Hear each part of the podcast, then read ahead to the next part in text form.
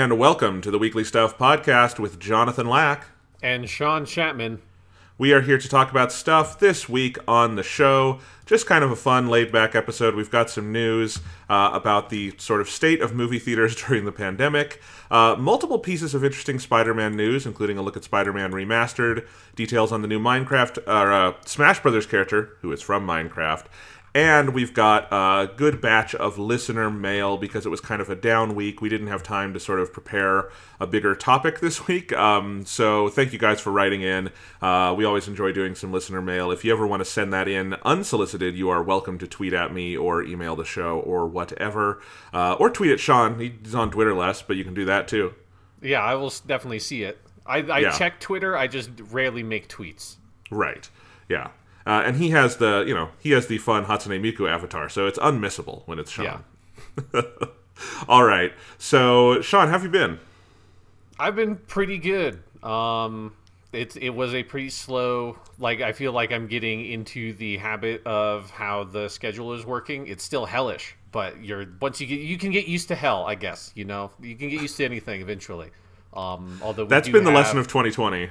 Yes, yeah, it has been the lesson of 2020 for sure. We do have parent teacher conferences that are fully remote in two weeks, and Oh, that God. is like utterly terrifying to me to talk to a bunch of parents for the like people I don't know uh, over Zoom for the first time. That's just not a good way to talk to someone that you don't already have a rapport with. Uh, It sounds like they found a way to make parent teacher conferences worse, which I didn't think were possible. Yeah, no, I so I'm not looking forward to that. But I have I have played a new video game. I have a thing that I can talk about for stuff, and that I've Oh, played. yay. uh, Genshin Impact, which is the new like open world Breath of the Wild esque RPG that is also a gacha game um, that is free to play out of China. So I have stuff that I can talk about on the podcast for the first time in like a month. Well, fun. I'm, I'm excited to hear about that. I've played a new game too. It's called Hades, which is a big sensation right now. So I'm going to talk about that a little bit. I think I'm guessing we're both early into these games, but um, yeah, I only started playing uh, last night, but it is Yeah. cool. Yeah. Uh, neat. I've, I've been curious about that.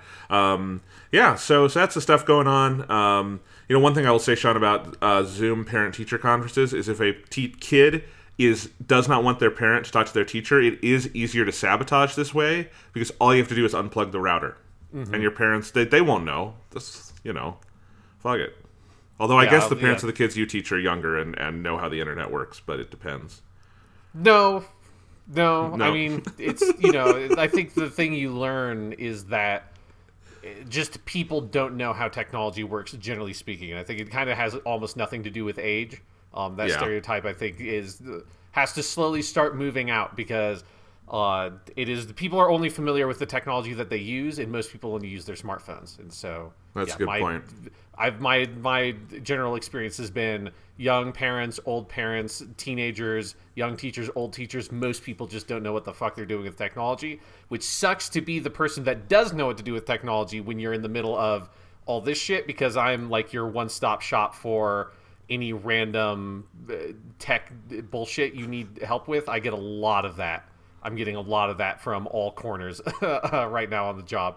I would hide it a little bit, Sean. I would I would maybe pretend that you're not as good with technology as you are. It's too late. It's too late. Everyone cat's knows out of the bag. teacher that plays the video games, and so they're like, "Well, that guy knows how to play video games, so he has to know how the internet works." Yeah, uh, you know, I guess that's true. Um, all right, so let's go ahead and move on. Let's do some stuff, Sean. And speaking of school, my one big like nothing new is going on with like COVID stuff here. You know, we're kind of chugging along. We're at. I mean, something new is about to happen because we are uh, we're above two thousand cases in the student body, and Governor Kim Reynolds is about to order that all the bars can reopen. So you know, it's a great time. We we have slowed. We have slowed the caseload, in part because the bars are closed, and it's about to be winter when people can't congregate outside. It's already like getting cold here. Like yesterday, it was sixty degrees. You know, which nice enough to go take a walk, but a little nippy. You know, um, and like we're about to reopen the bars, so. I am not going to be teaching in person for the rest of this semester. I will not be going on campus as long as bars are open because you cannot trust anyone. I'm sorry. Um, yeah. Anyway, but I do have one story, Sean, which is it's been a while on the Weekly Stuff podcast since we got to do a segment where I talk about a movie I saw for film school that made me want to kill myself. Great. But do you want to do do a segment on that, Sean? Absolutely. This is one of my favorite uh, things just like even outside of the podcast just because it used because we didn't used to do it on the podcast it used to just be you like venting about the bullshit you saw when we were in the condo together at boulder um, Yeah. so it's been a while since i heard you talk about a movie like the fucking and eating people movie um, that i you know i enjoy this it gives me an insight into a world that i rarely uh, step into Yeah, this is in the Hall of Fame with the fucking and eating people movie of like movies that made me want to go back in time and kill Thomas Edison before he invented the movie camera. also Yeah. because he was a dick so if you're gonna kill Right. someone might as well Yeah. take out old old tommy Well, and you could kill Thomas Edison like before he killed all those elephants in those experiments. And and still the Lumiere brothers would have you covered. They would invent the the camera and they killed no elephants. So Exactly. you'd you'd be good. They just frightened some old people with a film of, of a train coming towards the camera, which, you know, is funny, so that's fine. Um, okay, so I had to watch for my intro to film so I am not in any classes right now. I'm at that point in my PhD where I am studying for exams and stuff, but I am not taking classes as a student, but I do still teach. It's part of my appointment. It's how I make the make the make the big dollars that they pay me. Um, is I is I, I TA. Um, but I am TAing for someone I have not taught for before. Great guy. It's a fun class. But um, I'm just going to say his taste in film was a little different than mine. And he has a lot of stuff on the syllabus that I had not seen before. So one of the films was for this week on editing. We watched a 2008 movie by a director named Atom Egoyan called Adoration. And it's from 2008. It's very obscure. You probably haven't heard about it. But I'm going to try to tell you, Sean, what the plot of Adoration is because this has been a fun part of my week where I watched the movie, I hated it. I was later, um, Thomas, my brother, and I were playing Smash Bros. online, and we were talking, and I, I, I said I hated this movie. He's like, well, what was it about? And I realized explaining what this movie is about makes me sound like a raving lunatic on the side of a street corner. Um, and so I want to do that for you and the listeners here, Sean. So this movie Adoration starts. There's this. There's this kid. I don't remember any of the names. I'm going to be clear on that. Um, I don't care enough. So there's just going to be vague descriptions of these characters. But there's this kid. He's like 15. He's like it's like one of the students you teach, Sean, and he's in his French class. And his French teacher sees him like writing an essay that we assume would be something to do with French, but it's not and she is impressed by it and has him present like this monologue to the class and he is monologuing not in french it's in english it's very unclear why he would be doing this in his french class but he is telling basically his life story uh, not his life story, but the life story of his mother and father who are dead. He is an orphan and he lives with his uncle. Um, but he's telling the story of like how what happened with his mother and father, and there was this big scandal, and they're dead. And the story is about how the dad, who was a like Arabic Muslim, became a terrorist and convinced the mom when she was pregnant with the kid to go on a plane with a bomb and then at some point the dad dies and the mom dies but the kid lives. So this is the story he's telling and it's like shocking to everyone because it's like oh my god there was this terrorist and a bomb almost went off on a plane and killed all these people. And he's telling this story um, and like that's the framing device for the entire film and there's like reenactments you know of like what he's talking about and stuff. But the story's not true. He's just making it up and bullshitting everyone and to add to this, the French teacher knows it's not true. The French teacher is also the drama teacher, which I don't think that's a thing anywhere, but okay. The French No, teacher is also the drama not. teacher. definitely not a thing anywhere. You would not have a teacher who's both a foreign language teacher and um, a theater teacher. It's just not a thing. Yeah. Okay, so she's the French teacher and she's the drama teacher. The kid, the main character, is not in drama club, but he sometimes hangs out by the drama club and she's trying to get him to do drama stuff, but he doesn't want to do drama stuff. So she convinces him to do this like acting exercise, but only in front of the French class. Even though again, he's not doing it in French, I can't stress that enough. She is just like wasting her entire class's time but she convinces this kid to do this story where he is lying in front of his French class as like a drama exercise.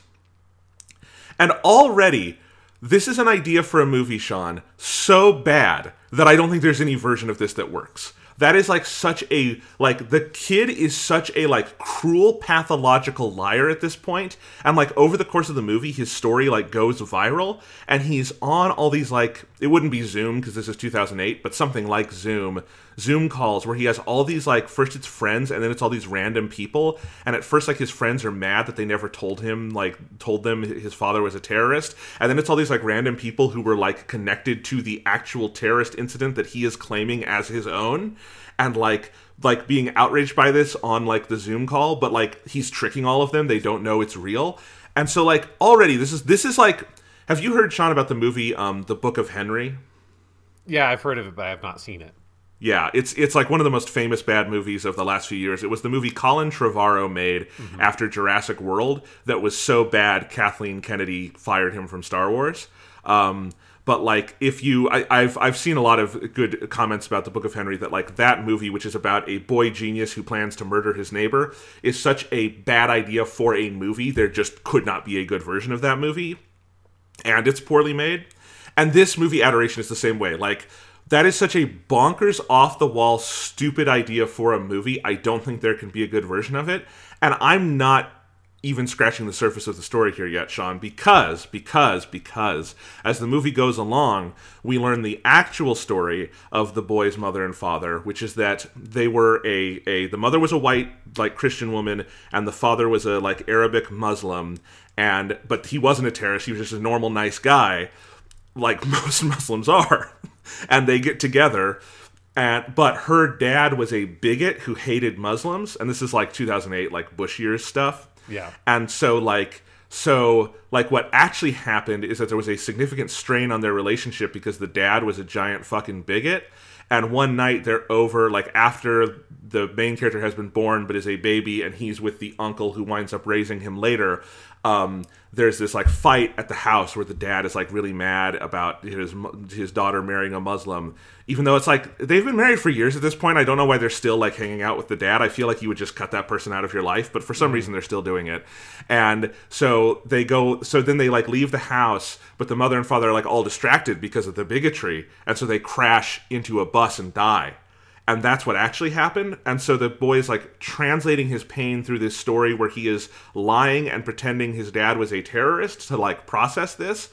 But, but, but, I'm not to the craziest part. The craziest part is that the French teacher, who is also the drama teacher, who is colluding with this kid to like lie to the world and also in several scenes of the movie dresses up in like a burqa and a like face mask like a muslim kind of like like traditional face garb and she will like go around the house where his uncle lives and for some reason just say a bunch of like not like violent or hateful but very bizarre anti-semitic things because the uncle is jewish and is like trying to get a rise out of him also as a dramatic exercise we learn later. That French teacher was also the boy's dad's ex wife, who the dad left for to marry the mother who gave birth to the kid. And that's why she is like stalking this family and getting engaged in their all their affairs.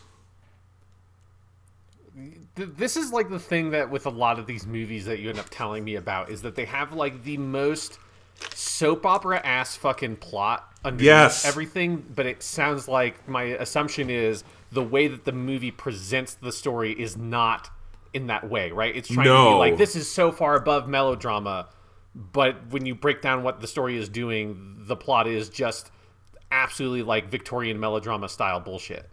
Exactly. And no, it is it is it there is not a hint of humor in this movie. It is taking itself as seriously as it is possible to take something, but the acting is just terrible and amateurish like I some of the worst I've ever seen in a movie like like kind of like the room or something but the room is funny but it's like th- th- they're acting like they're doing shakespeare. The writing is just just awful. It's like nothing none of this sounds like something anyone would ever say in the english language. It is so poorly constructed as writing and i think that's part of why the acting is so bad. I think the cinematography is like flat and looks like a porno. Um, the the editing is kind of interesting in that it's like mixing all these kind of timelines and stuff together but um suffice it to say, I would not have chosen it to teach for editing. But like, yeah, it.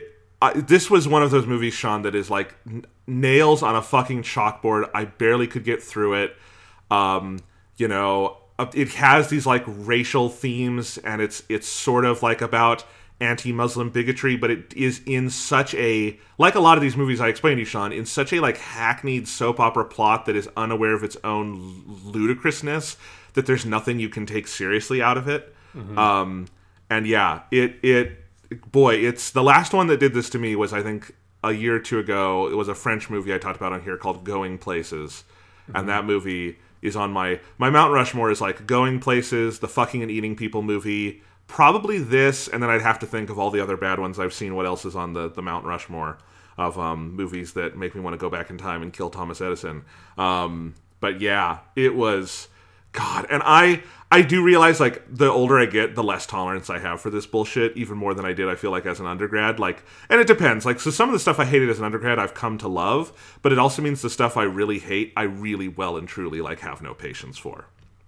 Um, yeah, I um, mean well once you've experienced enough of that kind of thing, it's like you you know what you're in for, right? It's like you've seen enough yeah. of the like bullshit artsy like up its own ass doesn't really understand what it's doing kind of movies that yeah, I can imagine you would at some point just not have much tolerance for it anymore. No, because I think it's pretty easy to separate the wheat from the chaff when it comes to movies that have something to say and say it interestingly, and movies that think they have something to say but are really so far up their own ass they're coming out their own mouth. So yeah. Mm. Um, anyway, that was my fun. Um, yeah. Why why was he giving a speech in French class in English? This is this is the one that will like I don't know, Sean. If you were if you were walking around the halls of your school, like you had a free period, and you walked, like let's say you had a buddy who was teaching French, and you walked in, and your buddy was just having kids give monologues in English in French class, you'd probably be a little weirded out. Like, what? Why are you wasting everyone's time with this? I would be a little bit confused. Um, but I mean, your description of the movie makes it sound like it is the worst teacher ever who is like secretly manipulating all this bullshit behind the scenes because she's in a love affair with her student's dad, and it's yeah, it, it sounds like this French teacher has a lot more problems than her, you know, uh, educational practices that she's using in the classroom.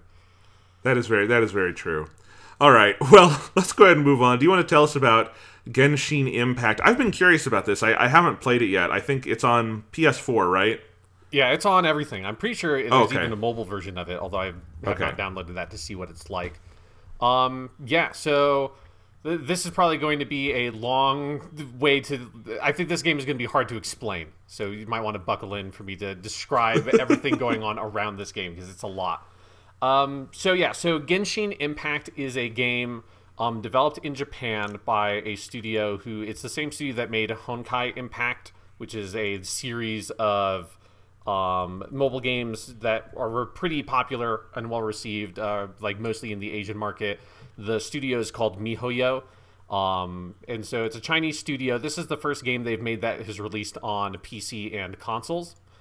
Uh, and it is a game that is heavily inspired by a lot of different things that it brings together to make something that so far I've played maybe four or five hours of it, um, which does not feel like a lot in the scope of like what the game is doing. Um, so far, it feels like what it is producing it feels fairly unique, even though you can really clearly see the influences. So the most major influence is uh, Breath of the Wild is very obvious. The first way that people maybe have encountered this game is a couple of years ago when it was first announced.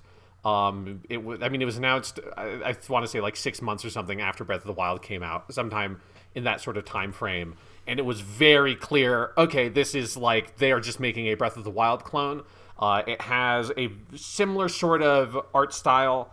Um, it's way more anime-y than Zelda, um, but it has a, a, very similar color palette. So on first blush, it looks a lot like Zelda. I think once you play a bit more of it, you see that the aesthetic is more like a Sword Art Online or some other kind of fairly generic modern anime fantasy thing they're doing. Um, but it certainly looks fairly like Breath of the Wild. Um, it has the like you can climb on everything kind of mechanic a, with the stamina bar and all that. It has a wind glider type mechanic. Um, it has some of the similar physics sorts of things, although ultimately it executes it a very different way. But it has a you know like when you set something on fire, all the grass lights on fire. It creates like updrafts so you can glide. Um, there's cooking, and the cooking is fairly similar. Uh, it just on first blush, it has a lot of very clear clear similarities to Breath of the Wild. ultimately, the game I don't think is actually that similar to Breath of the Wild, other than the, some of that feeling of exploring around the world, um, like climbing on whatever you want, seeing a chest off in the distance. Um, it is very much a you go by sight lines in terms of how you navigate the open world of the game rather than placing waypoints in that kind of thing. Uh, so it follows a little bit of Breath of the Wild's design in that respect. Some of the other influences on the game are Nier Automata. Uh, th- there's a very clear inspiration there in terms of how some of the combat feels and the specifically some of the combat animations. I think maybe are almost like ripped out of Nier Automata. There's some of them that specifically any of the animations of the game of your character going from an attack animation back to their neutral animation. That Nier Automata has some incredibly fluid and like unique animations for each attack going back to their neutral pose. Um, all those are like feel almost identical in Genshin Impact. It is, this is the whole thing where the weapon floats behind the character, and when you attack, it like summons into their hand. Um, and some of the floatiness of the dodge and stuff like that is clearly inspired by some of the combat stuff in Nier Automata. Um, and then the be, around all of that, the game is also a gacha game, meaning that it is uh, you get a bunch of different kinds of currency, some of which, uh, if you want to pay money, you can buy a paid currency. Uh, then that is used to buy into basically a gacha or roulette style system where you get a random assortment of different items and characters. So there are different unlockable characters in the game um, that you get through a gacha style system. Which that is the thing that is the most interesting thing about Genshin Impact to me is that it is it is a gacha game. Like it has all of the different trappings of like daily login bonuses and these different kinds of currency systems and the way that characters level up and you have these items that you feed them that level them up and I assume uh, if you get duplication duplicates of the same character, you can fuse them together to unlock specific things. Every character has a bunch of different ways that they level up based on different materials you feed them or XP they get, or again if you combine them with different stuff. Um, same with how you level up weapons is a very gacha style system, and you like hit a certain limit, and then you're going to have to get specific materials to increase the level cap. Um, characters are rated on a star system from one to five there's so much in the game of a gacha style mechanics um, but I've never seen those style mechanics fused or like put onto a AAA open world RPG style game. It's always a turn based or like very light action kind of thing, like Dragon Ball Legends, which I've played a lot of, or Fate Grand Order, which is a gacha game I've played a little bit of, um, or like Grand Blue is another really popular gacha game out there. And so it has a lot of those kinds of mechanics in terms of leveling up characters. Um, but if you but it doesn't look like it's going to be a game that has that stuff on the surface, which is interesting. So if you're someone who's never played a gacha game, I think uh, Genshin Impact would be an interesting game to play if you don't have the context for a lot of the systems around it that have a long tradition in the mobile market, um, but have very little. Like you just don't encounter it almost ever in like, like the console or PC game space. Uh, it's an interesting sort of way to get a different audience into those same kinds of hooks that you have in a gacha game. Uh, it is, and I have been having a really good time with it so far. Uh, it is fairly confusing at first because it throws a huge amount at you. Because gacha games are, by their very nature, very complex because there are a lot of different systems and currencies that exist there to create a grind. Because they obviously exist to keep you coming back for more and more and more to get people to spend money on them. Um, and then this kind of open world AAA RPG style game also is very complex by its very nature. So when you put both of those things together, um, it was a lot of confusing menus and not really knowing what to do. Um, and so for people playing the game for the first time, because again, it's free to play. So if you have a PS4 or a PC or a mobile device that would support it, like you can just play this game. I would highly recommend just going by the critical path for a while because I tried to go off the beaten path early on and got very confused. So just stick to the main quest line until you kind of get your bearings. Uh, but once I did, and I did my first like gacha pull, which you basically get enough currency early on, as is typical with these games, to get your first like roll of the roulette, basically. And I got a bunch of characters, and I had all my characters in my party. And once I had that, the the game really opened up to me and that what it is doing with having this kind of Breath of the Wild feel to a lot of it, but then putting a, an incredibly systems heavy and very video gamey style thing onto it, like a gacha, it creates a Breath of the Wild that is way more of a video game ass video game to me, um, which is fun because it, it kind of fixes for me personally some of the stuff that I felt kind of lacking in Breath of the Wild. I'm getting more from Genshin Impact in terms of there's way more variety in terms of what you can do in combat. You can switch between your four characters more or less instantly. So you're basically juggling four characters that each have different abilities um, fast enough that their abilities fe- effectively synergize just with you playing it um, on your own. You can play with other people like co op, um, but even on your own, you can synergize abilities together through the elemental system. So the, you know how Breath of the Wild had its sort of elemental stuff where the elemental effects affected the environment, like fire lighting stuff on fire or ice or ice freezing water, that kind of stuff. Genshin Impact has similar systems in it, but they're more. It's kind of combined some of that physical elemental stuff from Breath of the Wild with the kind of video gamey elemental stuff in a Bioshock or something like that, where you're combining elements together to get different effects. Um, and that has been some of the stuff that's been really fascinating is like switching to my character who is like a fire based archer type character using her abilities to set like this whole area on fire then switching to my main character who has his elemental ability is wind and he creates this like vortex ball thing that he shoots at them. And if you combine fire and wind together it just makes this huge kind of fire tornado that spreads the fire effect like really far um, and does this massive aoe style attack or if they're enemies that are have like the wet status effect. So if they're standing in water or it's raining or you can do different things that like make them wet. If you hit the, those enemies with a lightning style attack, they then take a like damage over time style effect. And so you can see as I started playing the game, I could see, oh, there's a lot of depth here in terms of switching between different characters, using different things in the environment, whether or not there's a torch over here that can naturally give a fire style effect, or we're standing near a lake that I can then freeze, um, and that kind of stuff. Like it, it has a really rewarding system um, that I think gels and synergizes really well with the gacha style get different characters um, because each character feels fairly unique and plays um, well. And and it, I already again I've only played for like five hours, so I'm at the very beginning of this stuff and only kind of starting to experiment with it. But playing it quite a bit this morning, I feel like the game opened up so much to me with me kind of seeing, oh, this is what this game is. Like just running around this big open world finding different chests and things to do and their quests and stuff like that. Um, but just like it's so much fun to just come upon a random group of enemies and see what elemental type the enemies are, what environment they're in, and switch between my different characters and juggle all their abilities and just create giant fire tornadoes and explosions of lightning and everything's like fucking freezing over here. Um, and things are getting like knocked away in the wind over here. The elemental system is incredibly fun.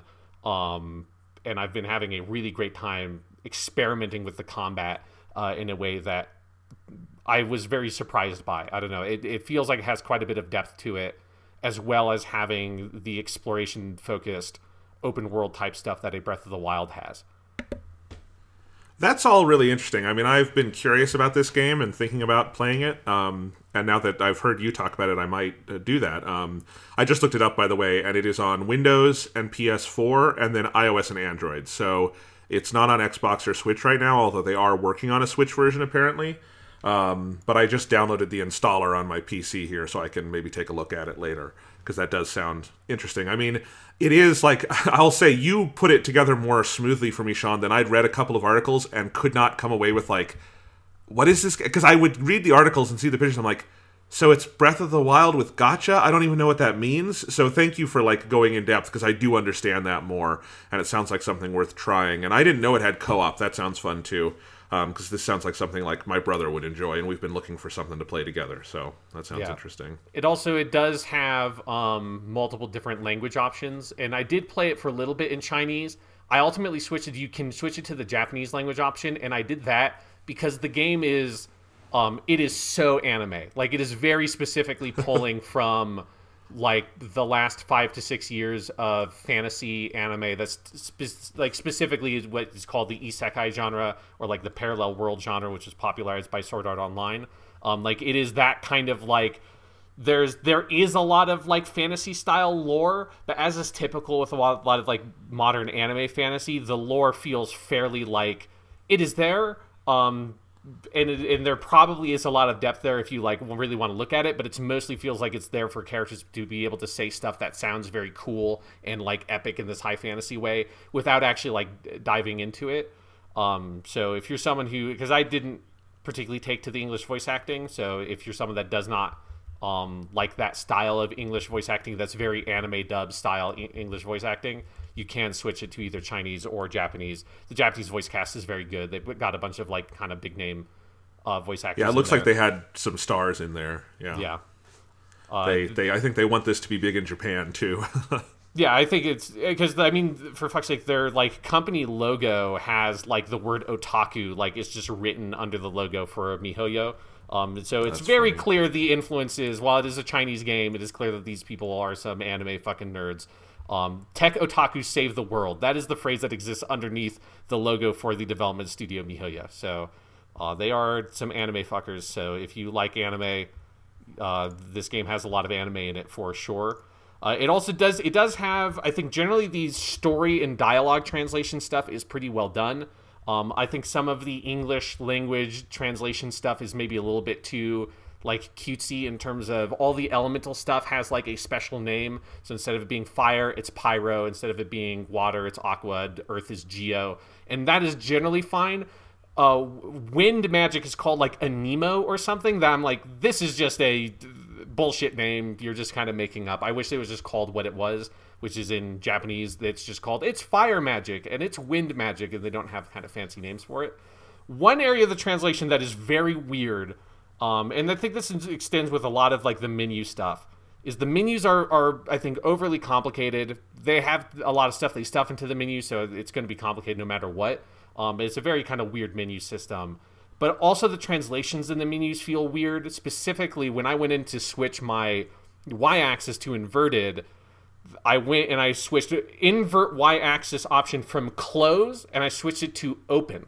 So instead of it being on and off, it's open and close. I have no idea how that got in there. That is such a bizarre label. Label I've never seen in a menu before to say that. Oh, I want this option in the menu to be open as opposed to to closed. Uh, I want my invert y-axis opened up. Um, I don't know what the fuck that's supposed to mean. It feels weird. Um, I don't know. Again, the translation of the rest of the game mostly feels really good. Uh, I just found it very funny that that that somehow got in there and they didn't make it on off like every other video game. Yeah, interesting. That that sounds funny. And you've seen all the invert menus because you're someone who does that on all the games. So, yes. yes. But that um, is true of all the menu options. Anything that would be on or off is called open or close. So go in there that. knowing that open means on and close means off. Well, yeah, you, you, open the option and you take the option out, and you close the option. You put it back in the box. There, exactly. it's it's a very visual yeah. thing. Now, that sounds interesting. Uh, should I talk about the game I've been playing? Yeah, what have you been playing, Jonathan? So I am also early in this game. I've played maybe five hours, um, and it's a big game, but I am head over heels in love with it, and this is Hades, which is the new game from Supergiant. Supergiant made Bastion, Transistor, Pyre. Um, I think like all other games have been major critical darlings. I think we could say, and Hades has been in early access since late 2018, but it came out as like a full finished game this week. Um, it released the full 1.0 version on PC and then also on Nintendo Switch. I think it's coming to other stuff. I don't think it's on everything else yet. No, um, it's not. No, yeah, um, but you can at least play it on Switch or PC, and I would imagine it's a game that most PCs could run if you don't have a Switch. Um, but it is a phenomenal game. Like a lot of the game critics I follow, um, like Patrick Klepek at Vice, Jason Schreier, um, all pretty much everyone, like anyone who writes yeah. about games, has been talking about Hades. And so I had actually bought it a couple weeks ago when it came out on Switch because it was on sale for I think it's usually a $25 game, and they had it for 20 um, so I picked it up when it came out, and then I was waiting to kind of wind down my Mario adventures, and I finished Mario Galaxy this week in the 3D collection. So I decided to start Hades last night, and uh, Hades is incredible. It is also complicated to explain, but I will say it is one of the best, like, paramount examples of unraveling a complex system for you in a way that feels very engaging and inviting. Like there's no point where I feel overwhelmed or confused by what to do in Hades, but just explaining it is a little hard because it has no easy um, like there's no clear genre signifier for it. It is in some ways a rogue like, but it is very important to note that like that is as close as you can kind of get to a genre definition, but it's not exactly that.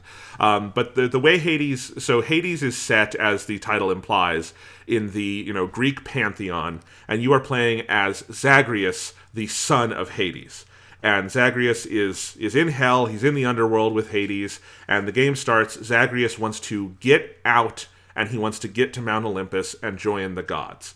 And so you start with your first kind of roguelike run where where Zagreus is trying to get out, and it is roguelike in the basic structure of it is a series of chambers you move through, isometric perspective, also kind of very Diablo-esque in its perspective, and then like, you know, your buttons have different um, moves that are assigned to them, and you have different weapons that do different things, but the buttons kind of have a, a similar thing they do every time.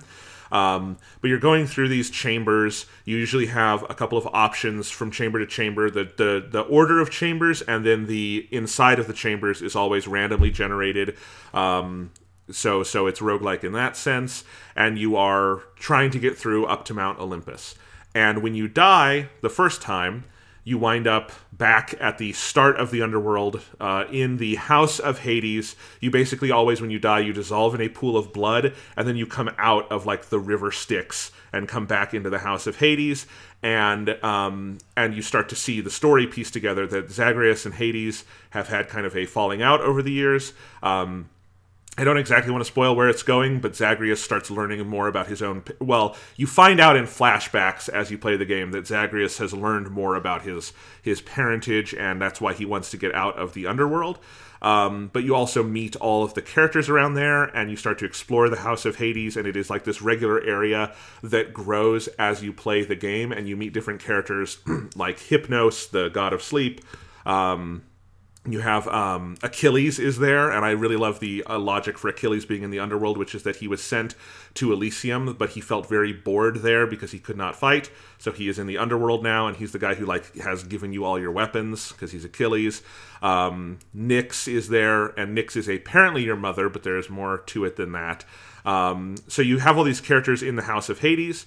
Um, you have your own like room you can explore but the basic thing is you keep going into the dungeon to try to get out of the underworld. And every time you play, as you're going through the roguelike areas, um, the story is continuous. The story keeps going on, and it is very built to like obviously you're not going to finish the run on your first or 10th or 20th time it's something that builds up and you go in and you get as far as you can and you will eventually die but you will have gotten a bunch of important things so there's different like um, currencies i guess you would say like you collect these keys these chthonic keys I learned the word. I I am not like a huge expert on the Greek pantheon. I know kind of the basics, but I learned the word for the gods of the underworld is the chthonic gods. Mm-hmm. Um, but anyway, you get the chthonic keys, and those like unlock your different weapons and stuff. You get these jewels that like give you um, your kind of stat boosts and your basic like leveling stuff. Um, but one of the things I really love about the roguelike side of the game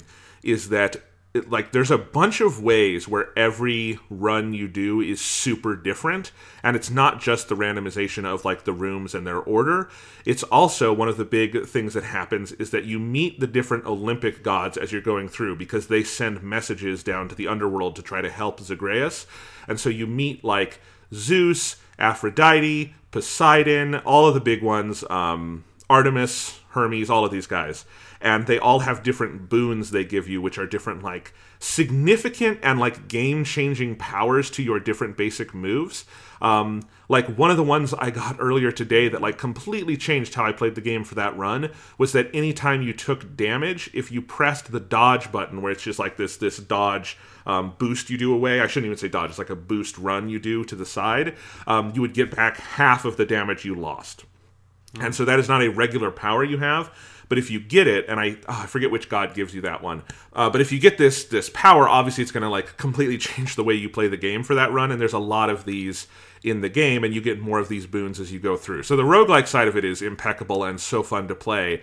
But what really does set it apart is the setting and the art and the way it uses the Greek pantheon and how it is an ongoing, continuous story through the different runs. Like I, I don't really know what game I would compare it to. The closest thing I can think of is something like a Dark Souls where like death is just the point of it and you will die and go back and that is a continuous part of the world and people will comment on your death and like every time you come back to the House of Hades, Hypnos is there to greet you, and he uh, will like comment on what killed you, and you will have a conversation about it. Um, and over time, like you create relationships. There's almost like a persona esque like leveling tree with all the characters that like you level up your affection for them, and they reveal more about themselves to you. Uh, so you know, Achilles is my buddy, and I'm learning more about Achilles, um, and things like that and it is this story about this you know this guy Zagreus who is trying to get out of Hades.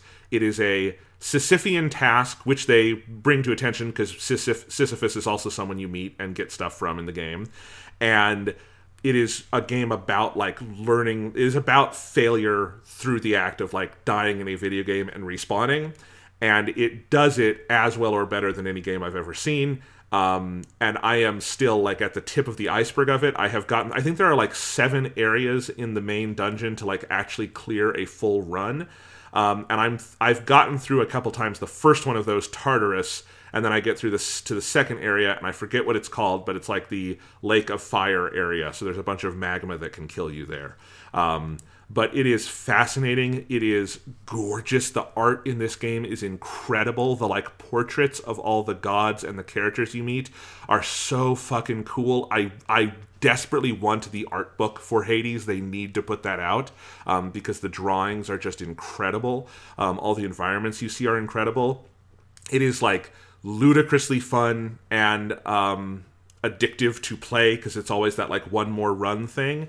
Um, and it also feels like it deeply rewards your time because I have not yet done a run where I did not feel I made some kind of significant progress. There, like even if I didn't get as far I got the time before, you're able to like collect stuff that back in the House of Hades will allow you to unlock things to make more progress the next time or just understand the systems better. It is such a cool game it is something I cannot wait to play more of. I know it is it, it's already infamous for like being something that people have played for dozens of hours and are still discovering things in, and I believe it. It feels like from the very beginning that this is a big game with a lot to uncover, but it is not overwhelming in how it presents that to you, um, and it is just so engaging. So this is this is one of the games of the year probably, and, and I'm excited to see more of it because uh, it's really cool. Yeah, I really want to check it out at some point um, because it seems like because I've like, I mean, I've played a little bit of every Supergiant game because most of them ended up on PS Plus, and I played Bastion back in the day, and none of their games really clicked for me ever. And it's because I feel like they had always really great like mood, and the story stuff was good, and the music was great. But I never particularly liked the way their games played. It seems like Hades is finally they like nailed that. Like they they found um they figured out like the game feel for that kind of like isometric action type game, which is what Bastion was. But Bastion always felt incredibly slow to me. Um, and Hades just looks like Hades looks really good, and I have not played a roguelike in a couple of years at this point. It's been a while since I dabbled in that genre, so I'll probably check it out eventually. You should, and I yeah, it plays incredibly. I have not played Supergiant's other games, so I can't compare it to that but um, it is incredibly fun to play and just to, to, experiment with all the moves and like the things you get. It is really engaging. And I would say if you're someone who's kind of scared off by the term roguelike, don't worry about that. That's not exactly what this game is. Um, it is much more of a you know forward moving narrative experience than I think people tend to associate with that genre um, even if it does have this mechanic of trying to get further and dying and going back in it is also it is a challenging and difficult game that i would not call punishing um, uh, because you have it is something that it wants you to get better and make that progress and it's a little different than like a dark souls the main way you make that progress is getting better at it there's a big component of that in hades but it's also like getting the stuff and and finding the ways things work together. Um, it's a little more RPG-ish in that way. So yeah, um, it's it's incredible. I, I the, the, whole time I've been playing it, I'm like Sean would fucking love this. Just the Greek god stuff on, on its own. I know mm-hmm. how much you like that. It does it so well. Uh, the game is fully voice acted, and the voice acting is incredible. It's so good. I love it. The way they depict Hades himself is great. It I have to imagine was influenced by Dragon Ball Z and Enma Daio because he is a big giant dude sitting at a desk with a bunch of paperwork and a line of spirits in front of him, and is like it's like this very bureaucratic version of Hades, um, and I really like that. Awesome. It sounds great. Yeah. And the three headed dog Cerberus is there, and you can pet him whenever you want. Cerberus is a good boy. Yes, he is. Yes. All right, so those are some games. Sean, do you want to do some news? What's going on in the news, Jonathan? Well, we're going to start with a piece about sort of the state of movie theaters. Um, and we did get a listener mail question about that, so I've kind of put it here because we're going to talk about it here. Uh, Barry asked us I'm interested in your take on the outlook for movie theater chains and the big tentpole model. We're probably in for another year of this, and I wonder if in 2022 there will be theater chains and another crop of blockbusters, or if we'll finally see a shift to cheaper films. So, a lot of stuff going on there. Before we kind of address the meat of the question, I want to kind of go over some context why we're talking about that this week. Because this week, the new James Bond film, No Time to Die, was pushed back once again to April 2021. This is significant because this was the first 2020 film that moved off its original date because of the pandemic. It was supposed to come out April of this year. And in March 2020, when like everything shut down, they moved it to November. And then a lot of movies followed after that.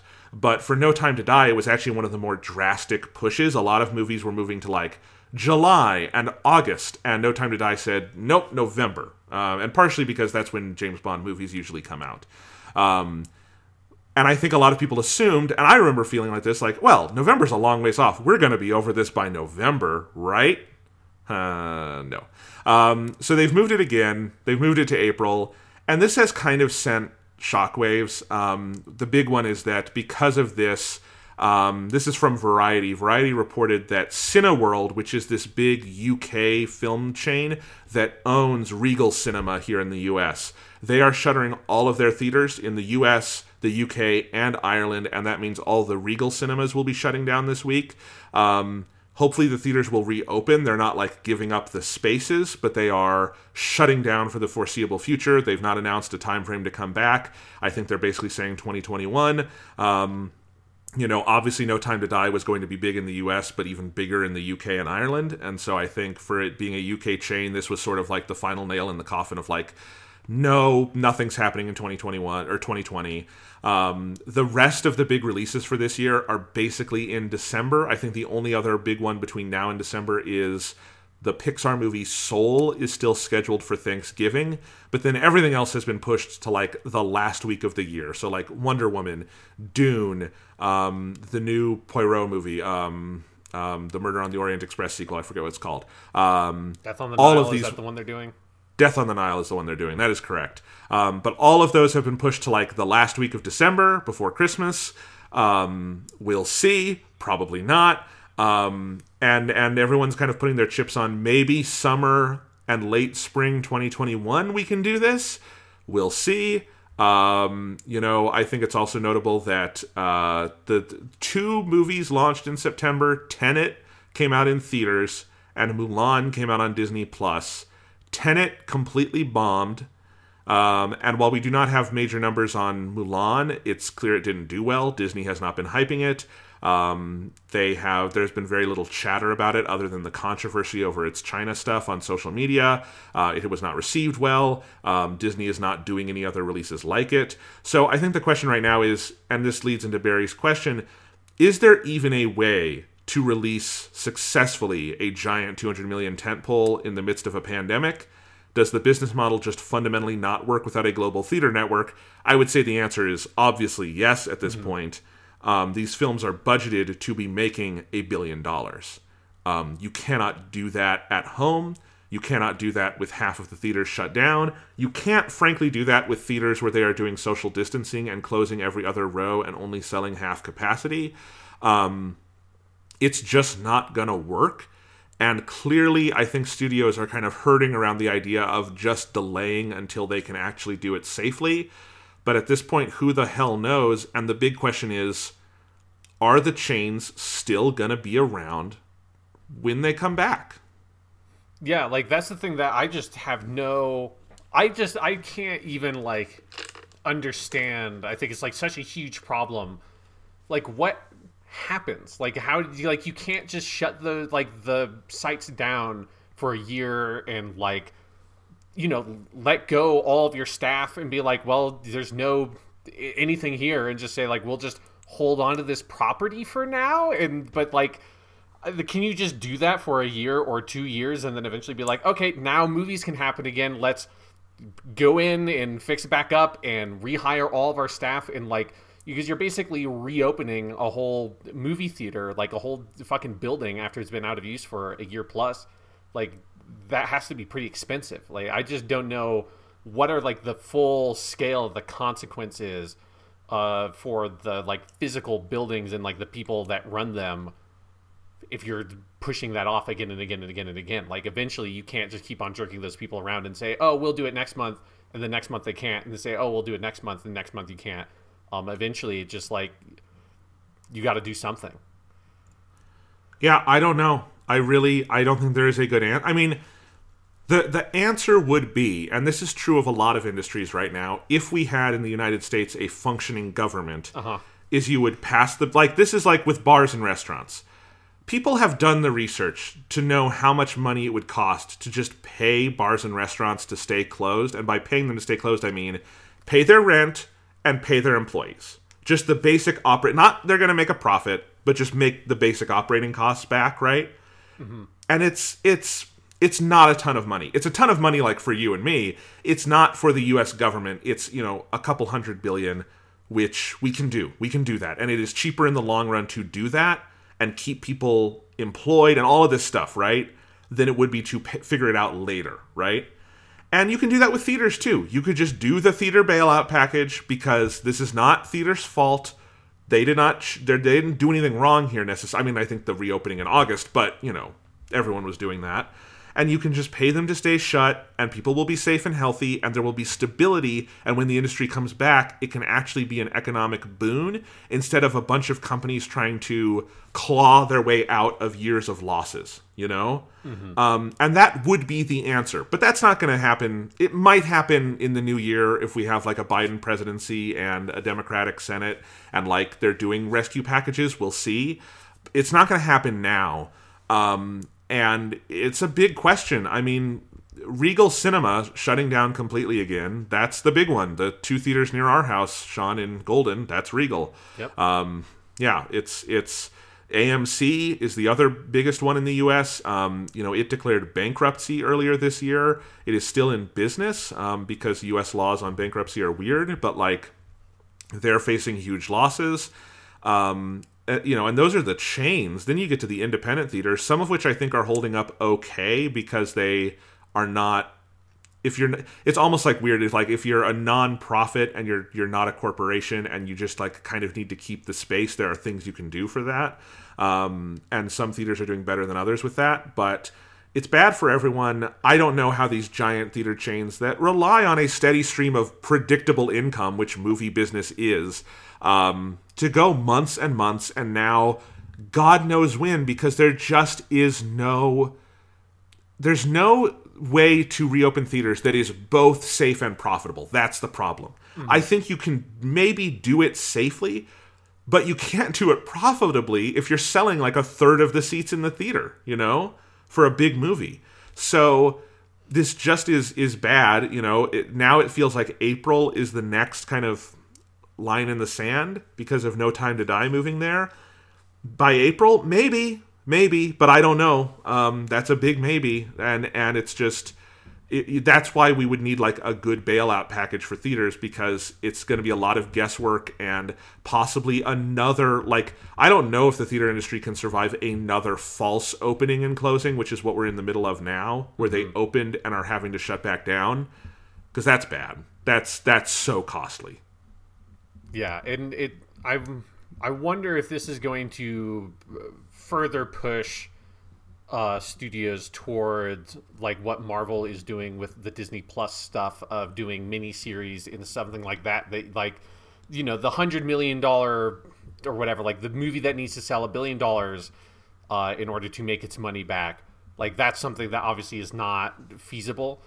Who knows if like regardless of COVID, who knows how long that would have been feasible for, anyways. Um, because at some point, like you grow so much, you just self destruct. Um, hello, video game industry. Uh, but you know that's sort of where things were starting to feel like they were heading. Was it is, you know, you're taking way less risk. You know, the bomb of your like Disney Plus miniseries, if that like doesn't drive a lot of like movement towards subscriptions or keep people on the surface, whatever it is, if like people don't like it, it's not good. That is not as significant as if you release your huge fucking tentpole blockbuster movie um, like a Justice League or something like that, and it just bombs at the box office, that's a huge hit you take, right? Um, and I, I, I suspect that that's like where these things are going to move. I don't know what that for like theater chains that doesn't fix their problem. Um, I, well, like, there's nothing you can do with a theater chain. Um, but I, I don't know though. Studios would move. I don't know though, because the only reason the Marvel Disney Plus thing can work is because they've had ten years of billion dollar movies to build off of. Like, mm. WandaVision looks really cool WandaVision A would not be made and B would not be hyped if you did not have a bunch of movies with Wanda and Vision as characters people wanted to see more of. So like that's but but like WB is playing around in the same space. Sean uh, WB is making a mini series off of the new Matt Reeves Batman movie about the Gotham City PD, and James Gunn. It was announced a couple weeks ago is doing a series about I forget who the character is, but the character John Cena is playing in Suicide Squad. Um, James Gunn is writing a mini series about him. He's not going to direct it, but he's doing the writing on it. Um, and those will both be for HBO Max. So maybe, but like those are also very expensive. As you say, like the downside isn't as much, but you have to have like the platform built out. I wonder. I mean, th- part of this is when theaters can safely reopen, the studios are going to have a ridiculous amount of inventory because we're going to have all the 2020 movies plus a bunch of movies that are in production now, like the Batman and things like that, you know? Mm. So like if the vaccine came out in January and and we're rolling out and theaters could safely reopen in April, you could have a like historically profitable time for movies if it was safe, but that just feels like a very accelerated timeline. Um, yeah, yeah, I and also, I and I I also sorry. wonder like what the impact is. So because this is like me thinking about my relationship to movie theaters that obviously like I didn't go to a lot of movies a year. I went to a few, like only like the really big ones that I was interested in, and always like sort of begrudgingly because movie theater experiences, unless you specifically go out of your way to go to a nice movie theater, you're going to get a bad movie theater experience. Um, so I tended not to go to a lot of movie theaters, and there's something about this of me realizing, you know, it's been I think maybe a full year since I saw a movie in the movie theater. I don't even know what the, the last one is. Probably Spider Man. When did Spider Man Far From Home come out? No, um, you would have seen Star Wars: Rise of Skywalker. Okay, yeah, in December. So that would have been the, so. I'm coming up on a year since I saw a movie in the movie theater, and I'm kind of fine with it. Like I just feel like of of the things that I feel like I miss or I feel like me personally, my life gets an impact from because of the pandemic and, and where I'm restricted. Movie theater stuff is just something that like I've not really thought about. Like, oh, I because I do like going and seeing new movies in the movie theater. I like seeing new movies in general, but I don't have this urge. Like, I don't know. There's something of like not having going such a long time without going to the movie theater. I'm curious to know, like see if other people will feel that as well. Of like at some point you're like, you know what, I'm good. Like I found all these other things that fill my time. I don't need to go spend the like ridiculous fucking ticket prices it costs to go to a movie at the movie theater um, when there's all this other like entertainment I have at my fingertips at some point I wonder like what does it look like as movies try to roll out again? Even if it's safe to go to the movie theaters is the same number of people going to be going to movies as there were before this all happened? Yeah I think that's a fair question. I, I think my opinion is I think people like me who love movie theaters and miss them will go back when it's safe. And i think people like you and and your your like model where you go for like the big stuff you're interested in but don't go a lot is a lot of people and it's a growing number of people but those movies will be back like like again the the amount of inventory theaters are building up or studios are building up is huge and at some point there's going to be spider-man home away from home that you sean chapman i know will go see in a theater when it's out yes. you know um, in part because we do this podcast, but also you would see it anyway. And so, like, that's the thing is that if the movies are there, people will go to them. And I do think, I think if there's a time when it is safe for theaters to open and you have in a month or two Black Widow and Fast and Furious 9 and a new James Bond and a new Pixar and a new Disney and blah blah blah, people will go back to the theaters. That is like it will be one. I think there will be a lot of people who do miss it, and even if you don't miss it, that's the way you're going to be able to go see, you know, Black Widow or something, and you'll want to go see it. Um, long term, I, I, honestly think the bigger thing is I do wonder if if the studios are going to need to rethink the tentpole thing because, boy, it's it's really shown that like if you put all your eggs in that basket, you're really hurting, and so like Disney is losing billions of dollars. Mm-hmm. But if you're like a mid-level distributor, like like Neon or Annapurna or someone like and you're able to like adjust and do your stuff on VOD and still make the money and get the attention, I think you're kind of okay, you know, because you were making those mid-level things and you don't need to make a billion to make a profit. Um, and I think I I would imagine studios would want to invest more in that. Like, okay, what's something we can make for 10 million, 20 million, 30 million? Um, whether that's for TV or for theaters, but it'll also have a VOD component. Like, I do wonder if this will bring back the mid tier movie that like TV has completely eaten that space. Um, but I don't know. Like Netflix has been big in that space. Hulu has been big in that space. We'll see if studios get back into it. I, I, I, I feel like it would behoove them to, but you know I'm not in charge. Yeah, I mean it's the thing we talk about with movies and with video games of that like diversifying your offering and having low risk, low reward products is just like basic economic sense. Um, and it's like it just feels like you know the capitalism, um, which is not a sound economic policy, is driven so much towards getting the greatest amount of profit in the shortest amount of time possible. Which also then means that when you have a crisis situation like this, um, or even it doesn't have to be a, a ridiculous crisis, it can just be your product fucked up and it wasn't good, and so nobody bought it.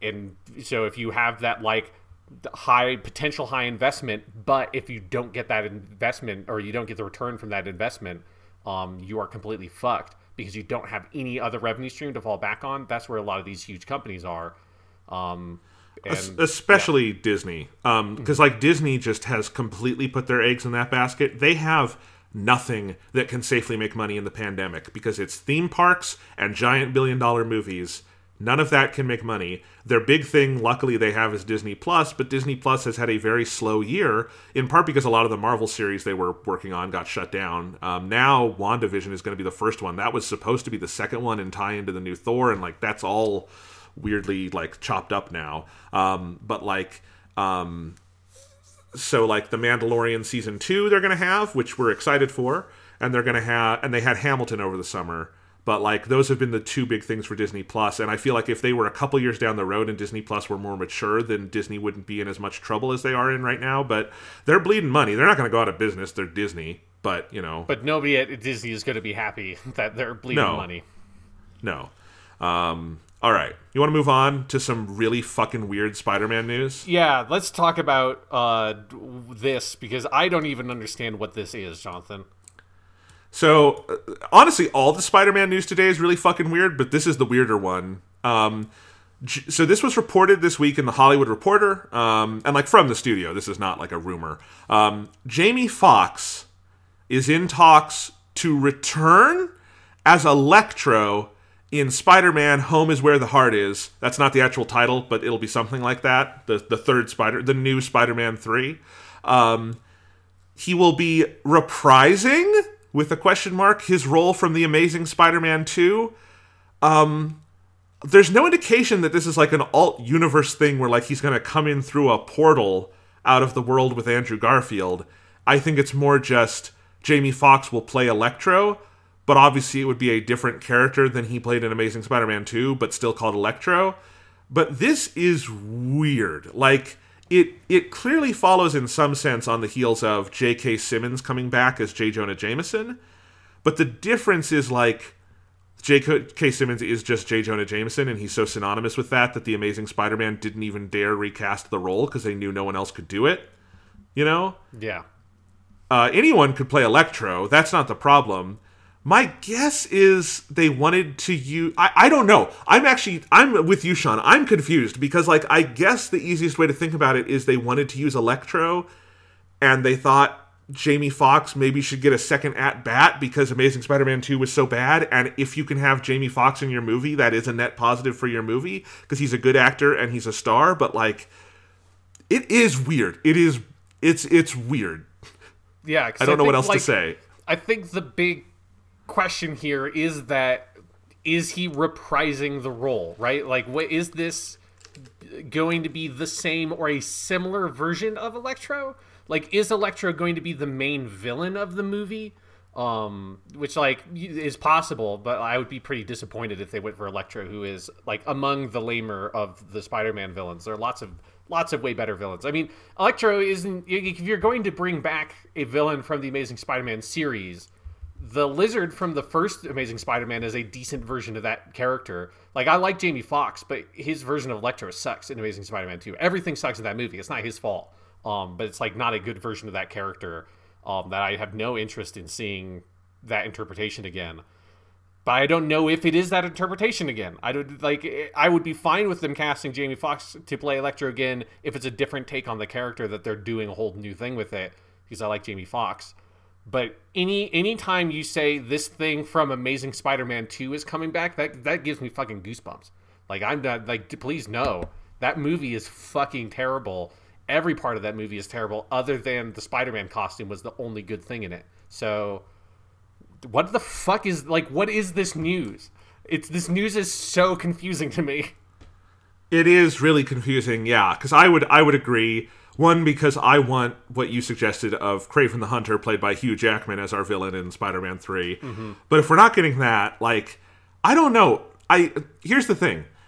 I'll put it this way: there are two producers on the the Spider-Man "Home Is Where the Heart Is" series. You have Kevin Feige at Marvel, who on the Marvel movies is the sole lead producer, but on these he co-produces with Amy Pascal, who is the producer from Sony. And my mm-hmm. question is is this Kevin Feige loves Electro and has a, a take on it that he wants in the movie and they thought Jamie Foxx would work. In which case, Kevin Feige's instincts on that have been pretty good over the years, you know?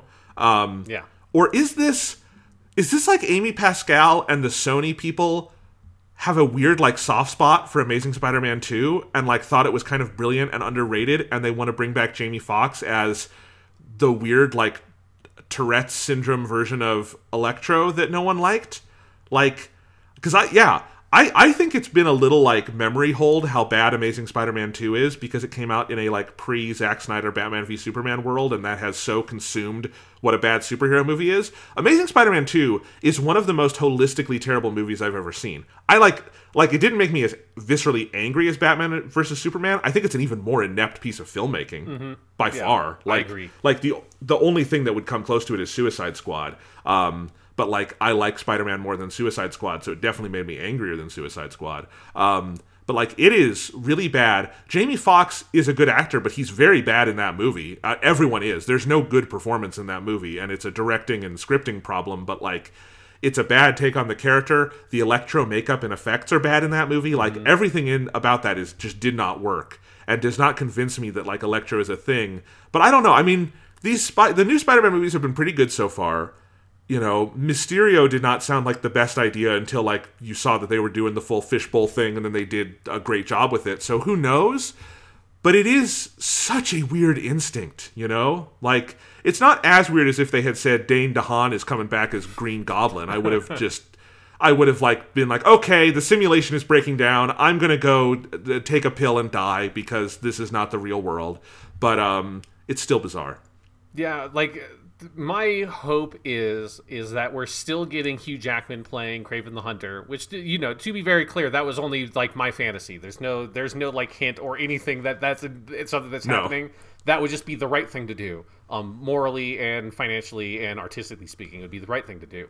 Um, so I hope they're still doing that, and that this is just like a weird hint at like a multiverse thing where like a portal opens up to Amazing Spider-Man two, and Tom Holland like looks through that portal and goes, "Fuck that shit," and then like shuts the portal down. and Is like, "Thank God that's not this me. I'm glad I'm not in that world fighting that dude. I'd much rather hang out with Hugh Jackman playing Kraven the Hunter than anything to do with all the bullshit happening over there." Yeah, the only way I can make sense of it is if it were a cameo, like either your multiverse thing or like there's a montage early on of Spider-Man fighting villains in the time between two and three, and one of them mm-hmm. is Electro. But either way, you wouldn't announce Jamie Foxx casting for that. You would Yeah. just do it, and you would keep it a surprise, like they did with J.K. Simmons. Um, so who knows? I'm now. You know, I'm. I was already curious for this movie. It's gearing up to shoot later this year. So yeah, I mean they're making it. It's coming. It's Jon Watts again. It's it's all going smoothly, but we'll see. Uh, it could be a weird one. yeah, I I wish that they had provided some context context when they announced that. Like that's all I would Yeah. want. I just want to know because it's very weird. Right. Um, okay. So moving from weird Spider-Man news to weird Spider-Man news, Spider-Man Remastered got a full like unveiling this week. This is the PS5 version of Spider-Man, the Insomniac game on PS4 that you have to buy separately. You are not getting it upgraded. You have to buy it with the Miles Morales game, the Ultimate Edition of it for PS5. Yeah. And they they unveiled a bunch of details about it, all of which looked pretty cool. I mean, like the ray tracing stuff and like the new reflections they're able to do. All of that looks really neat. It's got a 60 FPS mode, just like Miles Morales. Um, all good news. The weird part is, we knew they were upgrading Peter Parker's character like model, but they didn't just upgrade it, they have replaced it. They have recast the visual design of Peter Parker. So the actor Yuri Lowenthal, it's still him as Peter Parker and Spider Man. Um, but when Spider Man is out of the costume, which to be fair, he's in the costume for most of the game, but in cutscenes where he's like got the mask off, they had one actor playing Peter in the original version of this game, and they have a new actor mocapping him now, and it is a complete, like, top to bottom redesign. He looks very different. And I will say, I thought, I saw the picture comparison and I said, that looks bad and I don't like it. And then I watched the, and usually when that happens, and there's a video, you watch the video and then you feel better about it because it's more context. And then I watched the video and went, what the goddamn fuck is going on? This dude looks five years younger than Peter Parker is supposed to look because this is supposed to be a mid 20s, like post college Peter. And now it looks like a 16 year old Peter who notably looks a lot like Tom Holland. Like, it is unmistakable. He looks like store brand, like Sears brand Tom Holland. Um, and he looks really weirdly young. And I don't get it, and I don't like it, Sean.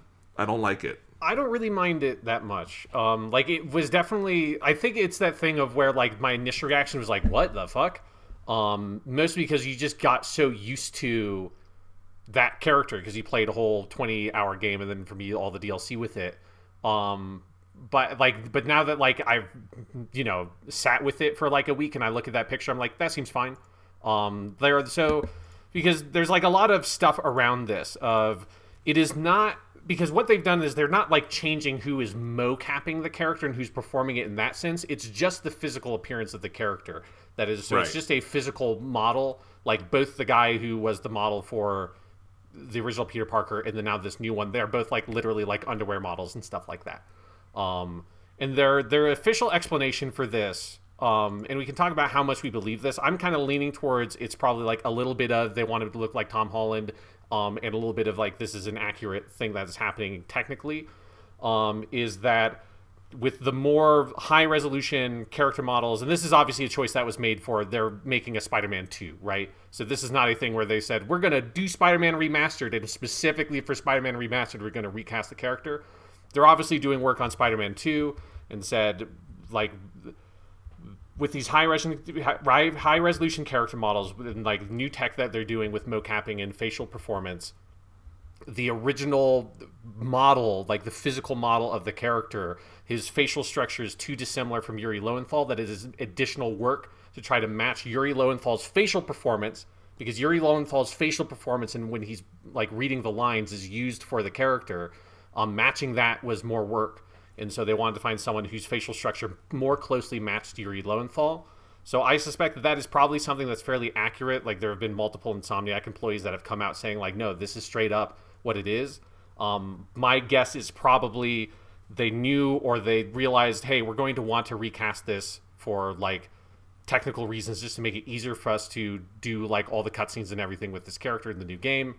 If we're going to recast it, what are we going to do? And then probably they either decided internally or something came down that they wanted the character then to match more closely what the character looks like in the movies with Tom Holland. That is my guess of what has happened here.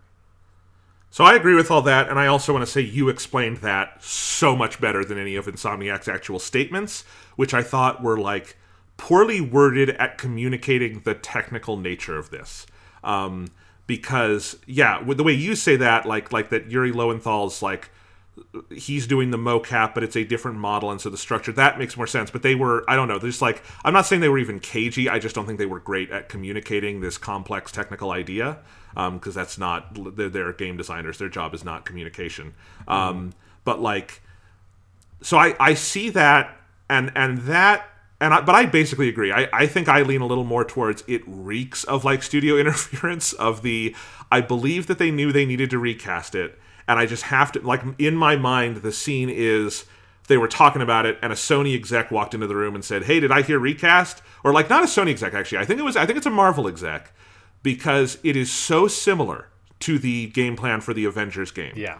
That by Crystal Dynamics where like the Crystal Dynamics game is everyone in that except Kamala Khan who is not in the movies yet is made to look as close to the movie character as they can without having to then go hire that movie actor who would cost millions of dollars. So, like, Tony Stark looks like cheap Sears brand Robert Downey Jr. because if you actually did it off Robert Downey Jr., you would have to pay him $40 million or something, you know? Yeah. And, and Tom Holland would not command $40 million, but he would command millions. And um, it feels like the same thing. And so I feel like this was like, they said that and then Marvel got a whiff of it and said, oh, make him look like Tom Holland. And I feel like someone at Insomniac then raised their hand and said, but our character's older and shouldn't look like that, and that's dumb. And by the time they said that, the Marvel exec had walked out of the room and and went to like and was like lighting a cigarette with a hundred dollar bill because that's the kind of money they have. And um, it just is weird to me. Like it, I I cannot get over that. Like the character just looks too young for the voice for the period of life. Like people have done the side by sides with like new Peter and existing Miles Morales, and it is weird that Miles looks older than Peter now. Like Peter is too baby faced, I think.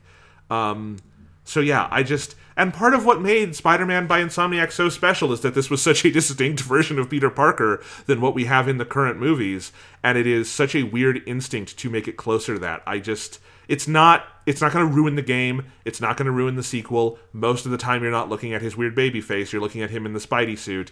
I still think it's weird. Yeah, like I would say that I think it's like way too early to like make that kind of judgment of it yet. Just because I think there's because they the only thing we've seen is like that like 50 second clip or whatever of a scene that is a weird scene to show for your like and this is the new Peter Parker model because it's mostly a Doctor Octopus scene like it's all about yeah. Doc Ock in that sequence, and it's like the lighting is really dark because it's in the lab and they've turned all the lights off, and it's about Doc Ock like unveiling the arms or whatever near the beginning of that game. Like if I were to show off this model, like well, I want to see a scene of him and like MJ together in the apartment or in like the restaurant where it's like nice clear lighting. Um, that it's like very natural, like neutral kind of framing. It's not a very dramatic scene in that sense. It's just these two characters talking that's what I want to see because that's where you get the performance for Yuri Lowenthal because it's still the same performance, right? It's like literally the same line readings. It's presumably the same mocap data that they have from when they made that game that they're then matching onto this um, different physical model. And so, like, I suspect that probably once you've played a couple of hours of the game and like spent time with this new model, like actually in the context, I suspect that it'll be totally fine. I suspect in some ways it will be worse because it does look younger. I think also like the appearance of it looking younger is probably going to melt away once you have it associated with the performance that Yuri Lowenthal gives, which is a of like an That's older, fair, more yeah. world Peter Parker. Like I just think it's like I wish that they had given more material for it, just because then I think it would give us a better sense of how it is going to work with the the character and match the performance. But I I guess I like the my instinct is to trust Insomniac because they are so good with this stuff um, that I think once you actually play the game, I think like it will be totally fine. I think you'll like forget that it is yeah. a different model and that kind of stuff.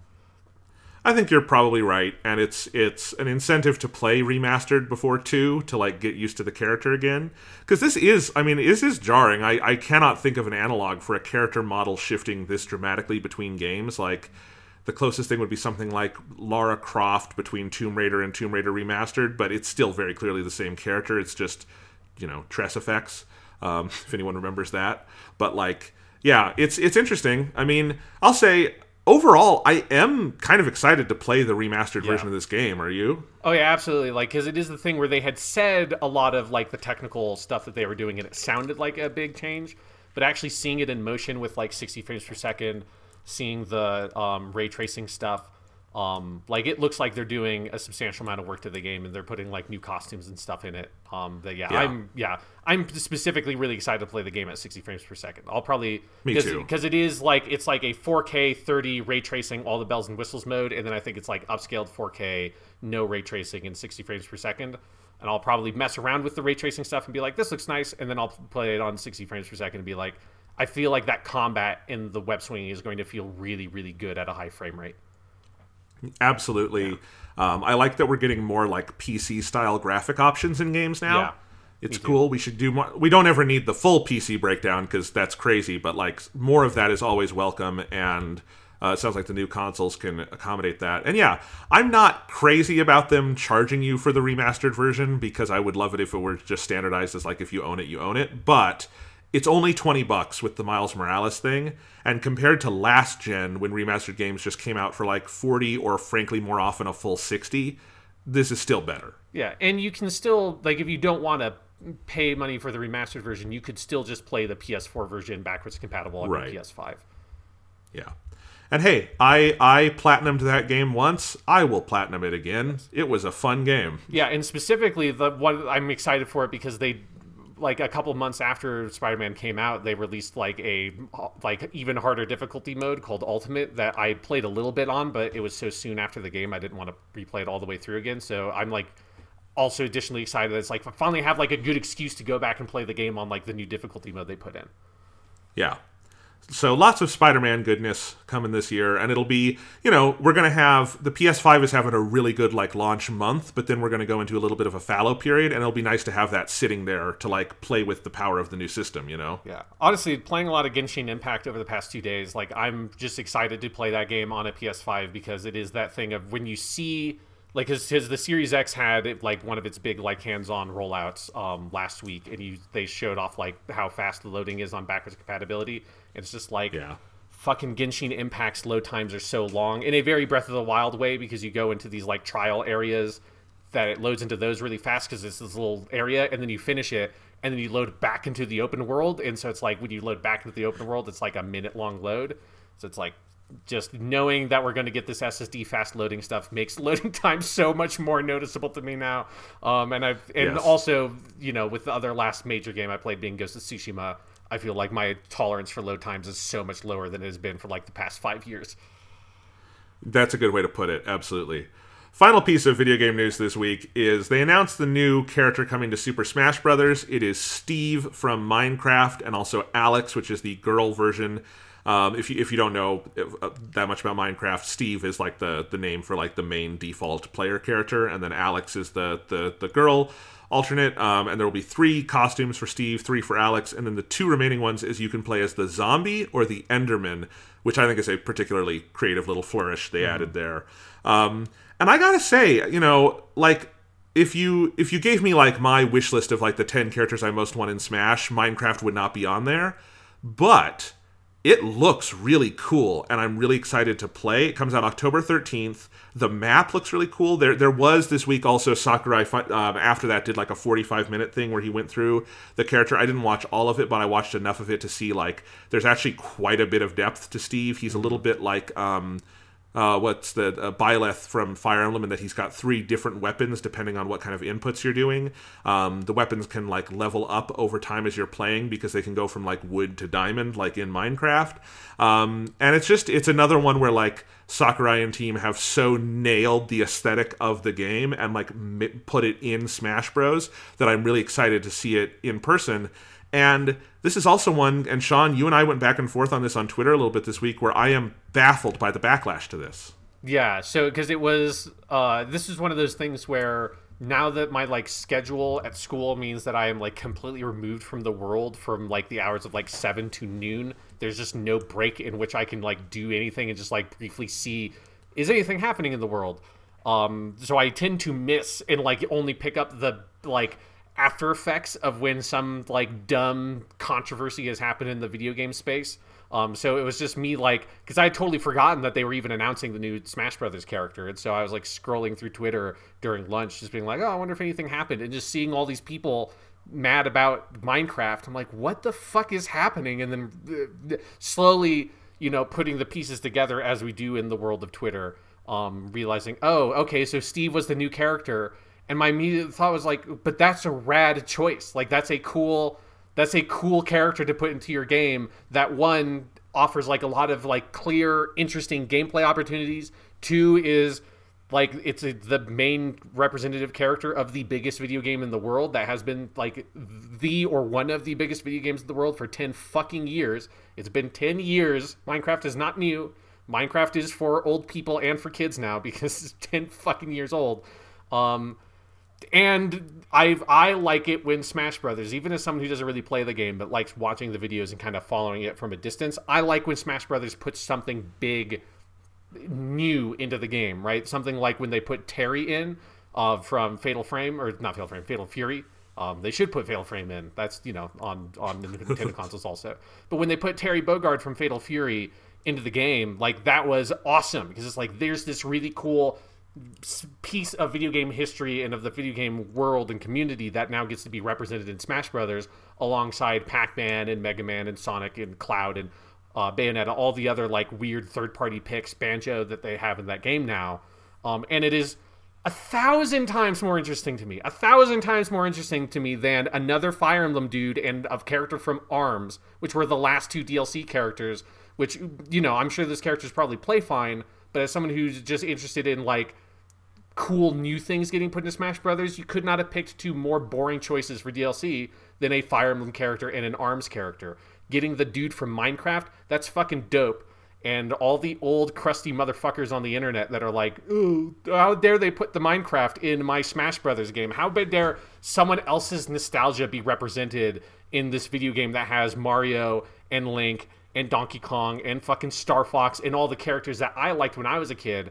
How like you know how dare they do this? It was the most ridiculous fucking internet rage outrage I've seen since they replaced the character model for Spider-Man in the Spider-Man video game. That's a good point, Sean. Um, but yes, I I agree. I mean, it's Minecraft, guys. Like, what is a more fitting third party to put in Smash? Okay, it would have been Banjo Kazooie, but they did Banjo Kazooie. Yeah. So like, if you're talking about like third parties that should be in Smash, of course, it's Minecraft, because for one, Minecraft has been big on Nintendo consoles for a long time now. It didn't start there, but it's been there since the Wii U, I think, is where Minecraft first came to Nintendo. But it was on the Wii U, the 3DS, and the Switch. It's big on Switch, it's big wherever it is. It is the biggest selling game in the history of the medium everybody has some level of affection for Minecraft. I don't care who you are. Like, you know, you've you've seen it. You like I don't think I don't know how you can like look at Minecraft and like hate it. You don't have to love it. Like Sean, you don't play Minecraft actively, but I don't think you go around going, fucking Minecraft making no, money. Minecraft is cool. like I've, you know, yeah. I've over the course of the years probably put like 10 something hours into Minecraft, but I've watched a lot of Minecraft on the yeah. internet because it is a really cool platform for people to do cool stuff because Minecraft yeah. is a cool game. Yes. It's a cool game. It's a cool aesthetic that's very different for Smash, and just it fits. It's like it makes like super this is super smash brothers ultimate you know and i think the continuing project to make it ultimate by adding in stuff like this is what makes it special and it's like that first dlc pack just nailed it with like you had terry bogard you had joker from smash you had the dragon quest hero and you had banjo kazooie were the four and then you had the fire emblem guy and and they were all great fighters but those first four were like really cool in like bringing in important franchises into the game and uh, and then this this DLC pack started with Min Min from Arms it's fine whatever but Arms is not a big deal but like this is the kind of thing that I feel like you want from these big DLCs and I hope we get more of this kind of thing to make Smash Bros feel like it's like Smash Bros should be the biggest tent possible yeah. and if you're gonna throw a video game party and you don't invite Minecraft I think you're doing it wrong. you know? Exactly. It's it's just because then you know you then look at what are like the characters that those people then want in Smash Brothers in the in like one that I saw a lot of that is just hilarious to me is Geno from who's one of the party members from Super Mario RPG. It's like Oh yeah, that's been what the fuck, dude? They're not gonna, you know, maybe they would one day, but if that's really like where your heart is, and you're gonna be upset if it's any character other than Geno that they put in Smash Brothers, you're gonna be upset a lot because chances are they're not going to pull out a character who has been in one Nintendo video game uh, one time 20 years ago, 20 plus years ago. Yeah, they that was they've people have been asking for that since Brawl. I feel like that's been one that people are so fucking annoyed. Basically, since the internet was a place where people talked about Smash, you know. Yeah, like I would they you know if they're gonna do a Mario RPG character, they should just put Paper Mario as a character in the game. Yes. like I would put Paper Mario into the game a thousand years before I'd go to Geno. Put Paper Mario in, and then you could do a bunch of his like sidekicks could come in and do stuff too. Yeah. So anyway, um, all right. But Sean, really, why I wanted to bring this up is because would you like to do a dramatic reading for us? Yeah, I saw you you said this on Twitter, so I was like, okay, it looks like we're doing this again. So Masahiro Sakurai, who is such a sweet man, Uh-huh. you know, he announced the character and then he had a little three minute speech about it. And I think the best way to imagine this speech when you look at just the words is like a Japanese businessman in a nice suit at the end of a day at a sake bar in, you know, Tokyo or something, kind of hunched over, smoking his seventh cigarette of the night on the second carafe of sake, drunkenly complaining to his coworkers. That's what this speech sounds like. So Sean, um, I've the end of it that I've highlighted in red. You don't have to read that, but if you would read everything up to then, um, especially if you take it like just as the words themselves, this is so funny to me. Okay. So, what did you think? What exactly did we just watch? Yes, that's right. Minecraft. The best selling game in the world is coming to the Super Smash Bros. Ultimate game. Even I didn't think this day would come. In thinking about new fighters for this game, we don't just play favorites or pick from a hat. More often than not, these discussions start by Nintendo approaching me with an idea. Of course, if I can't do that idea justice, I'll tell them no. But then someone from Nintendo will come to my workplace and say, Mr. Sakurai, surely you can put Minecraft in Super Smash Bros. Ultimate while peering over their glasses. They make it sound easy. I guess they think this all happens by magic or something? Don't they know what kind of game Minecraft is? The wizardry required to make it work in this game? It's impossible. So I laid it out straight for them. I said, Yes, I can do it. The plan for the fighter is easy to create. The graphics should also be straightforward. The motion is relatively simple, and the sound is comparable to other fighters. There are plenty of things to consider, but we don't need to implement any voices. What is difficult, however, is the programming work required to bring the character to life. It is a massive challenge. Plus, if we have to work all our rework all our existing stages so that blocks can be placed in them, what about biomes? We also need to consider things like those. And most importantly, how do we adjust the game balance to accommodate the new fighter? Who knows what will happen? Making everything work well together in the game, including the fighter's physical attacks and their short reach, will be extremely hard. They would end up being a really unusual fighter. Despite all that, it looks like we're somehow going to be able to release the fighter. Thank you, Sean. I think you nailed it. Um, if you have not seen that video yet, it is. I love that like Sakurai clearly has a great sense of humor, but I also sense that he is slowly losing his grasp on reality. Yeah, I, I think I don't. You know, I think the being isolated because of COVID has probably not helped his just like in the whole working on Smash Brothers syndrome that he's had for uh, unfortunately his entire life. It seems. Yeah, uh, but it's great. Okay, one last piece of news, and this is a I'm going to get angry piece of news, Sean. Okay, yeah, this is a one worth getting angry about. So okay, so this this uh, we already we've talked many times about J.K. Rowling being a transphobe, and and we talked about the Harry Potter game when it was announced at the PS5 event, but and I was content to leave it at that. But then this week, Jason Schreier broke the news on Twitter that during quote during a company Q&A, Warner Bros. Games president David Haddad addressed employees' questions surrounding the recent announcement of Hogwarts Legacy and Harry Potter author J.K. Rowling's anti-trans comments. His comments um, were sent to Jason Schreier, and quote David Haddad Not a lot I can comment on, other than since we did get so many questions, I wanted to be responsive. The way I think I'd like to do it is I'd like to echo something you've heard from our most senior executive leadership. While J.K. Rowling is the creator of Harry Potter and we are bringing that game to life, in many places she's a private citizen also, and that means she's entitled to express her personal opinion on social media. I may not agree with her, and I might not agree with her stance on a range of topics, but I can agree that she has the right to hold her opinions.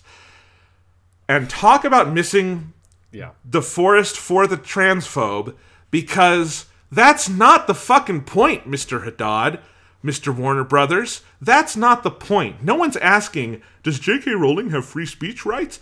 No, fuck you. Of course, like, I hate, I hate the way people make these kind of things, like, where someone can say something objectively awful and then awful people turn it into you're trying to cancel them and you're trying to get rid of their free speech. No, they can. J.K. Rowling, everyone in this debate will agree she is entitled to say whatever she wants. That is true.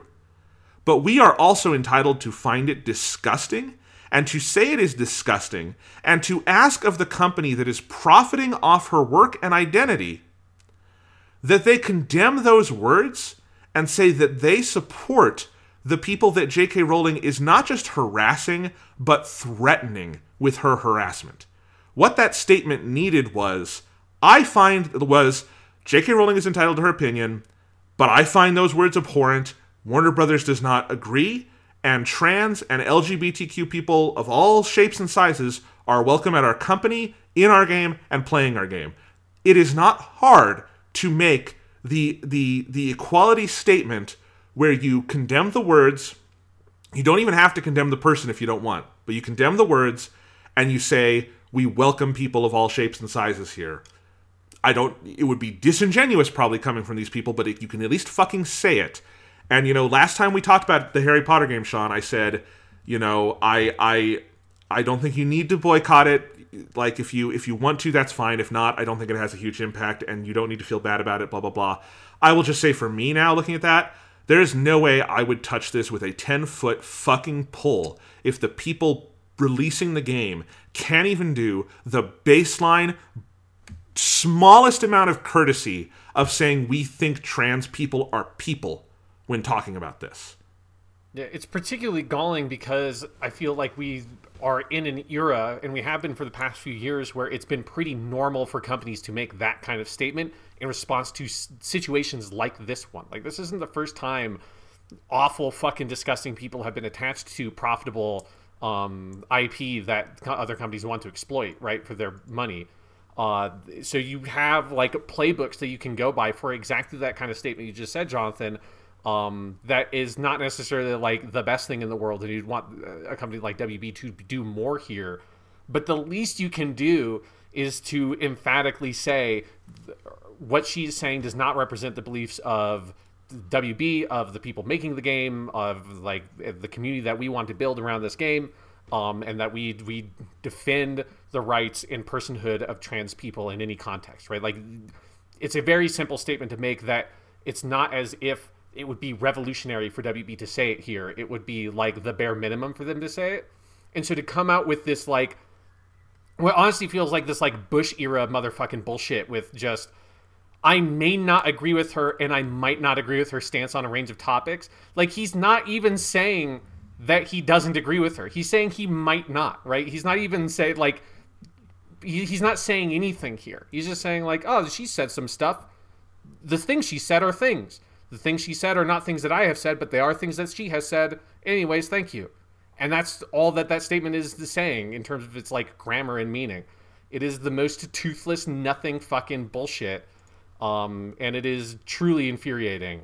So, like, fuck and this dude. and it is it is infuriating in like corporate mainstream culture what we still think is like open to debate and is just a matter of opinion versus like you know if J.K. Rowling had gone on Twitter and said I love black people I just don't think we should have interracial marriage that would be roughly as bad as what she said about trans people like Yeah. in that context but like no one would be saying oh she has the right to her opinion. It's okay. Everyone would be going what the goddamn fuck are you talking about? That is insane racism.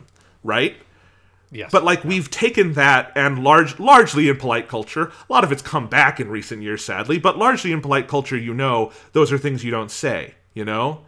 But like and, and even like things like gay marriage, you don't hear a lot of like like you did in the Bush years of like, you know, I think we've all memory hold this, but George W. Bush and the entire Republican Party wanted to have a constitutional amendment barring gay marriage.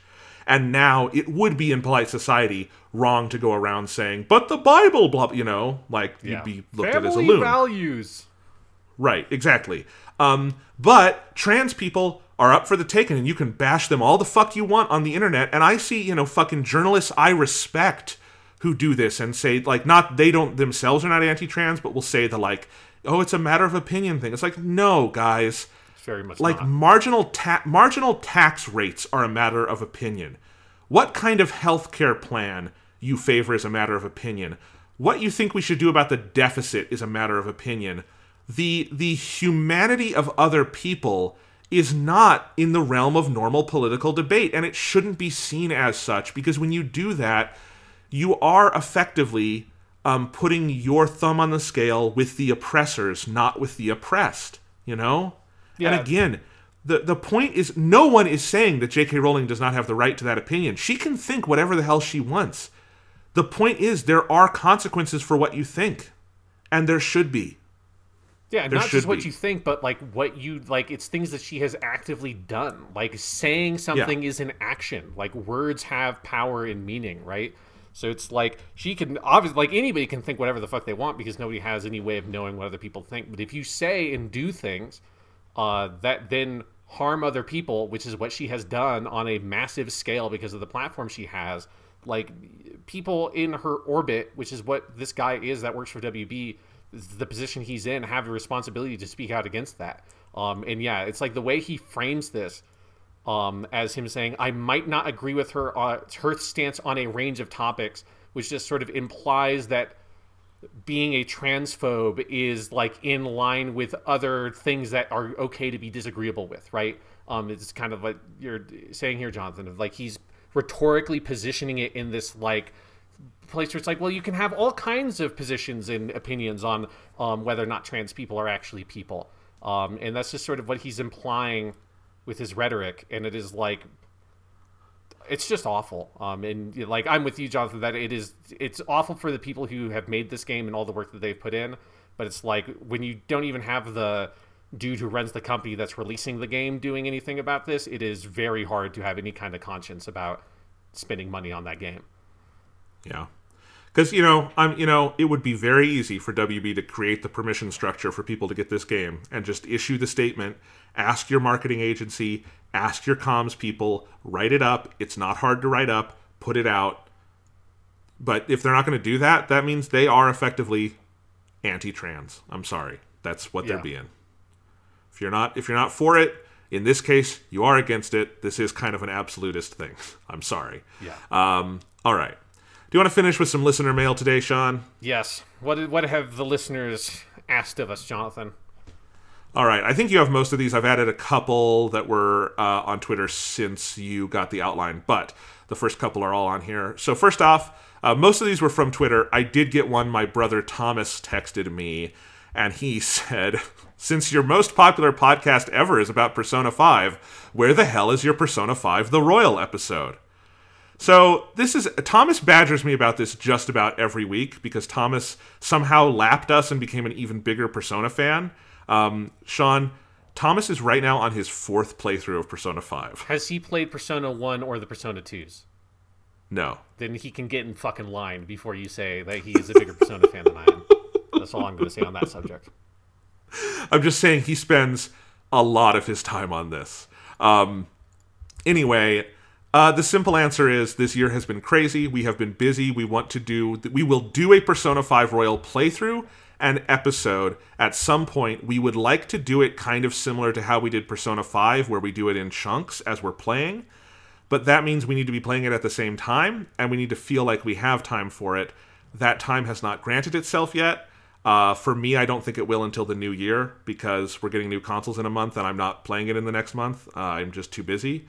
Um, it will come. It will come when it comes, and it'll be better for it, I guess. And I I've- am sorry it's taken so long. I've had my copy of Persona 5 Royal uh, bought and at the ready for since that game came out. Uh, I mean, I think the real reason why this didn't happen was um, your fault, Jonathan, not bringing your PlayStation 4 with you when you came here um, during the Oh, yeah. pandemic stuff. Like, because that's when we would have done it.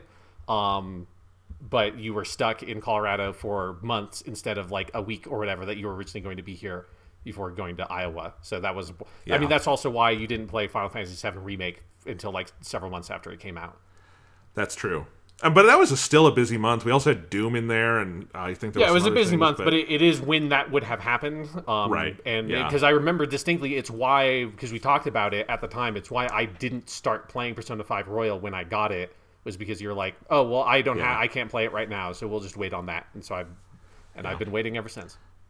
I'm sorry, Sean. I uh, I have it too. I have my steelbook. It's out. It's next to my Persona 5 steelbook, so they're right there together. Uh, at this point, I will be playing it on the PS5 because I actually, um, to make money for buying a PS5, I did sell my PS4. Um, so I don't have my PS4 with me right now, but I'll be playing it on the PS5. I got to say, Sean, I got to. Someone paid me three hundred dollars for my PS4. There is, someone is an idiot. Wow. That's, Yeah, okay yeah. then. Yeah. Um, but anyway, it filled. I've I've got like my my metaphorical piggy bank for my PS5, and that plus like I had an old TV and, and something else uh, filled that pretty fast. So luckily, I I will be able to afford a PS5. But yes, um, so I will be playing Persona 5 with a more comfortable controller and faster loading times. Um, not not that the loading times were a problem on Persona 5, but um, yeah, I mean, it'll we'll you know we'll get there. I I do feel bad. I had forgotten Sean the COVID context. Um, I guess we can chalk this up to one of many things that got fucked up because of COVID. Yeah. Because that was a funny period in my life when I. I mean, just, I mean, I came out with like one bag of clothes and was doing like laundry twice a week too. I mean, it was crazy, you know? It was crazy. Yeah. Like, Um, we've got a good excuse for why it didn't happen. So I, I don't feel too bad about it. We'll, we'll get around to it. Yeah. And I don't know why Thomas, who knows this most intimately, is the one badgering us the most about it. But oh well. Yeah. I mean, he's the one who Anyway. made the spreadsheet that eventually we'll have to address of like all the Persona Oh, yeah. songs or whatever. Like that that'll happen one day, I guess. Uh, apparently, he spent the weekend updating it um, with with all the Persona Five Royal music too. So anyway, He can come talk to me once he's updated with the Persona 2 music. Uh, he was doing that too. Okay, Yeah. okay, there we go. He's- no, it's yeah, yeah. Okay. Next question. Sean H on Twitter said, "You guys promised to watch the Assassin's Creed movie, and we're still waiting. That podcast would be Prome- Prometheus 2.0. I guess Sean H must be a uh, long-time school, listener yeah. because old school because our third I think it's our third or second episode ever is when we first reviewed Prometheus because you had just seen it, Mm-hmm. uh, and and I had seen it, and you wanted to rant about it, and we did it. We did at least like two or three podcasts on Prometheus because that movie made us so angry. Well, because we did the stupid thing of watching like the extended director's cut or whatever it was, or whatever Yes. like DVD release they did. Um, I remember that and being upset with you that we did that. Yeah, we did the. blue I think it was the Blu-ray had a bunch of deleted scenes that were like even more inexplicable than what's in the movie. Um, yeah, so that's funny, but I do have to correct the record here. We never promised to watch the Assassin's Creed movie. It was a stretch goal on our short-lived Patreon Yeah. after episode 200, and not enough of y'all signed up for that Patreon, so we never hit the stretch goal. So we are under no legal obligation to watch the Assassin's Creed movie. I am still open to it because it might be a funny episode. You know, maybe Sean, if we have a slow week over the holidays, I will bring the DVD with me and maybe we can do that. But um, I want to be clear, we never promised. Yeah, and I, I just want to say I'm very upset that this other Sean has brought this up again because I have like very strategically never mentioned that you had said that and bought that fucking DVD and brought it with you. It was like in your bag for years. It felt like it was just there, and I like very carefully never mentioned it because I don't, I don't want to watch it. Um, I think it would be particularly I don't know if it would be better or worse in this new context of where Assassin's Creed feels like it's effectively a completely different franchise now than it was because that movie came out a little bit before Assassin's Creed Origins, which like just changed what Assassin's Creed is to me. Um, so I think it would be a particular like relic, not just as a movie or as a video game movie, but as an Assassin's Creed movie. I feel like that movie has been abandoned uh, in with all the other old Assassin's Creed stuff in some dark dank well. Well, you know, Sean, um, this movie came out in December 2016. So next December will be its fifth year anniversary. Maybe that's when we do it. The five year anniversary of the much loved Assassin's Creed movie. that the joke of doing an anniversary watch of that movie is maybe good enough that I might be on board Yes. because of how stupid and like that we would be literally the only people on the planet. They're like, oh, it's the five year anniversary of this Assassin's Creed movie. Time to d- dig in, motherfuckers. Okay, Sean, you've there you go, Sean. You have 15 months to brace yourself for the Assassin's Creed 5th anniversary episode. I think we'll be okay. Maybe a 4K Blu-ray version will be out by then. We can we can pick up um and watch it in the Yes. highest quality possible. Absolutely. All right, uh, we've got some questions from Jay Mitchell on Twitter. He said, "Have either of you delved into tokukatsu or Tokusatsu. tokusatsu at all?" Sorry. Uh, uh, specifically, the big three TV shows of Super Sentai, Kamen Rider, and Ultraman. There's more than 40 years of history there. I will say, Sean, I have, on your recommendation, bought the Ultra Q Blu-ray, and with that, because they were all on sale and it was like really cheap, I also got Ultraman and Ultra Seven. So I have the first three shows from that line, but I have not watched them yet. I know you watched Ultra Q and have been looking to do some Ultraman. Have you seen any of that yet? I have not watched any Ultraman yet. I have the Blu-ray for Ultraman. Um, I like Tokusatsu is one of those things I know I would really like, and I'm scared to start watching it because I know what it would do. Right? Because I mean, for people who are not super familiar, Tokusatsu is um, like TV, basically like TV show versions of like Daikaiju or like Godzilla movie, Gamera movie type stuff. Um, that's also Power Rangers would be the main cultural touchstone of Ta- Power Rangers is Super Sentai um, localized effectively for the Western audience. Um, so I've never really watched much Super Sentai stuff outside of watching Power Rangers when I was a kid. I have watched some of the Spider-Man, which is one of the original Super Sentai shows, is the Japanese Spider-Man TV show from the '60s. Um, How do I not know about this? um, you don't know about the Spider-Man uh, No. Power Rangers show? Oh, it's fucking crazy. I don't know if I would call it a good show, um, but it is fucking nuts. He's got a robot called like Lepardamon or something like that. That's ridiculous, and he says like yeah, I'm gonna- Leopardon. yeah, send you to the jaws of hell. He's got like a crazy catchphrase that has the word hell in it. Um, yeah, and like a lot of tropes from Sentai started with that weird Spider-Man show. Um, Okay, how have we not done a podcast on this? This is I assumed that We- you knew that it existed. I, I didn't know that this was that much of a blind, a blind spot for you. Oh my god. Yeah, no, we should absolutely I'm looking at this right now. There's 41 episodes. I think in time for the next Spider-Man movie, we should time something where we watch enough of this series that we can talk about it. Okay, yeah, I think that's the right way to frame it because I don't even know if I could watch the full thing because it is, uh, it's very formulaic and very cheesy. Um, so it's like I think like cheese is good. Um, with it's not forty episodes of a TV show. I don't think I can sustain that. Um, It's 40 episodes and a movie, so maybe we do the movie and some of the episodes, but yeah. I would like to watch Kamen Rider at some point because that's very famous and is like a huge cultural touchstone in Japan, and it seems like good um, in a way that is like I think a little bit beyond like the Super Sentai stuff. It seems slightly more mature. Is has always been my impression of Kamen Rider, and there's like a billion Kamen Rider shows as well. So I would like to do some more Tokusatsu stuff. I'll definitely watch Ultraman um, at some point because I did like Ultra Q Yeah. quite a bit. And I really want to get into Ultraman stuff because I have those Blu-rays and they're so cool. The like steelbook sets I have for Ultra Q, Ultraman, and then I know people say Ultra Seven is like really good. So um, that's like known as kind of the adult, not adult, but like it's the more mature of the Ultraman series. Um, so yeah, at some point. Um, okay, Jay Mitchell also asked, "What game do you want to play that has been sitting in your backlog but you just can't seem to get to?" I think Persona Five Royal is the obvious answer right now. Yeah, that's that's a big one. I feel like I have a lot um, of Yeah. like I definitely some of like the last few years of Resident Evil. I really wanted to find the time to play because I own Resident Evil Seven, I own Remake Two, um, and I really want to play those. I just need to find the time to sit down and play them.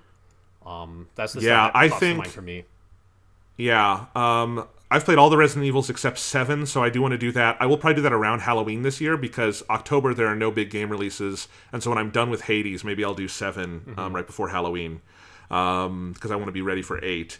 Um, and then for me, honestly, my answer that came to mind is so last year I started playing all the Dragon Quest games in order. I did one, two, three, four, and then other stuff came out, and then I I did I haven't played five yet, so I'm going to say Dragon Quest five.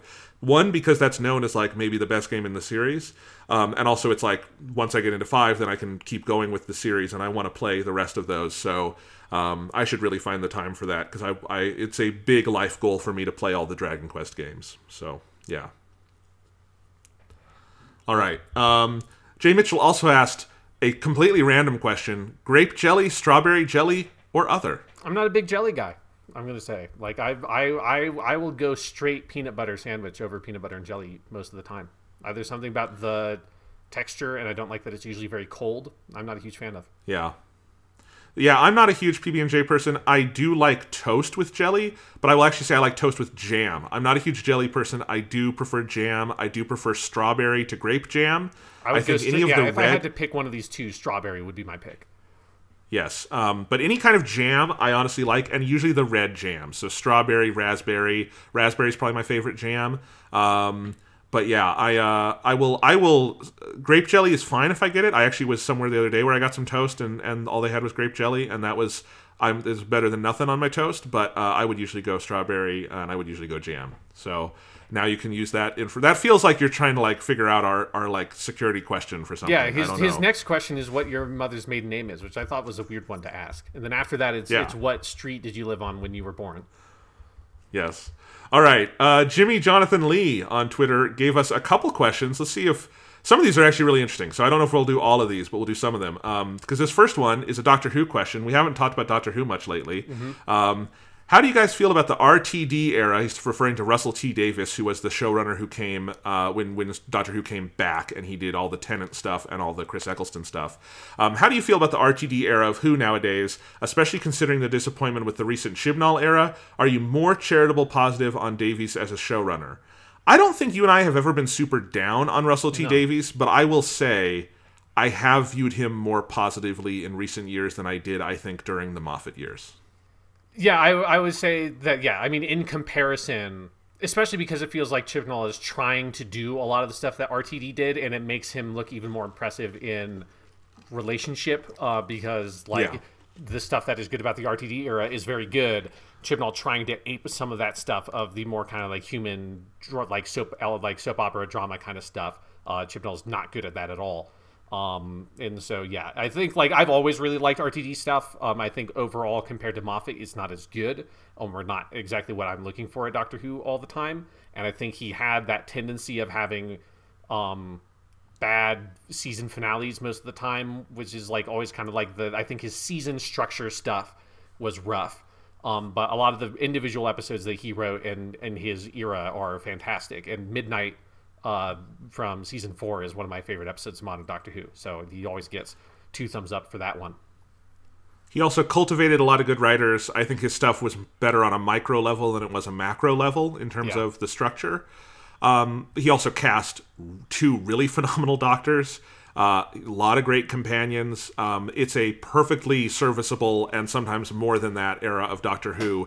There are much, much worse eras of Doctor Who. Chibnall's being the bottom of the barrel, but like you know, I would I would say it's it's more consistent than like fifth Doctor era. Oh yeah, I mean yes, I would yeah. absolutely. I think he did did it, like his era of Doctor Who was very good. Um, yeah, it's like not as good as Moffat.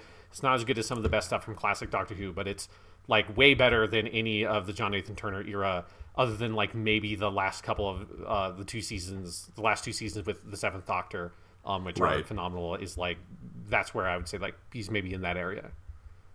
Yeah. Yeah. So it's it's good stuff. And um, did you see the news that Chris Eccleston is coming back to play the Doctor for a Big Finish? Yes, I did see that.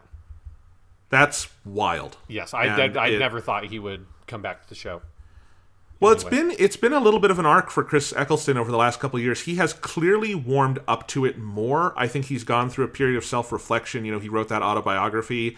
He started going to fan conventions and seeing that people really loved his work. And I think maybe I think maybe it just took time to get over it, you yeah. know, and and um and I I have not followed a ton of the Big Finish stuff recently. I I might make a point to listen to that because that's he's he's so good and there's not enough of him. yeah, you definitely. know. Yeah. All right. Um he asked a question about the Simpsons, which I think is probably aimed at me because you're not a big Simpsons guy, Sean. Yeah. Um, but he said, "How do why do you feel The Simpsons should have lasted as long as it has?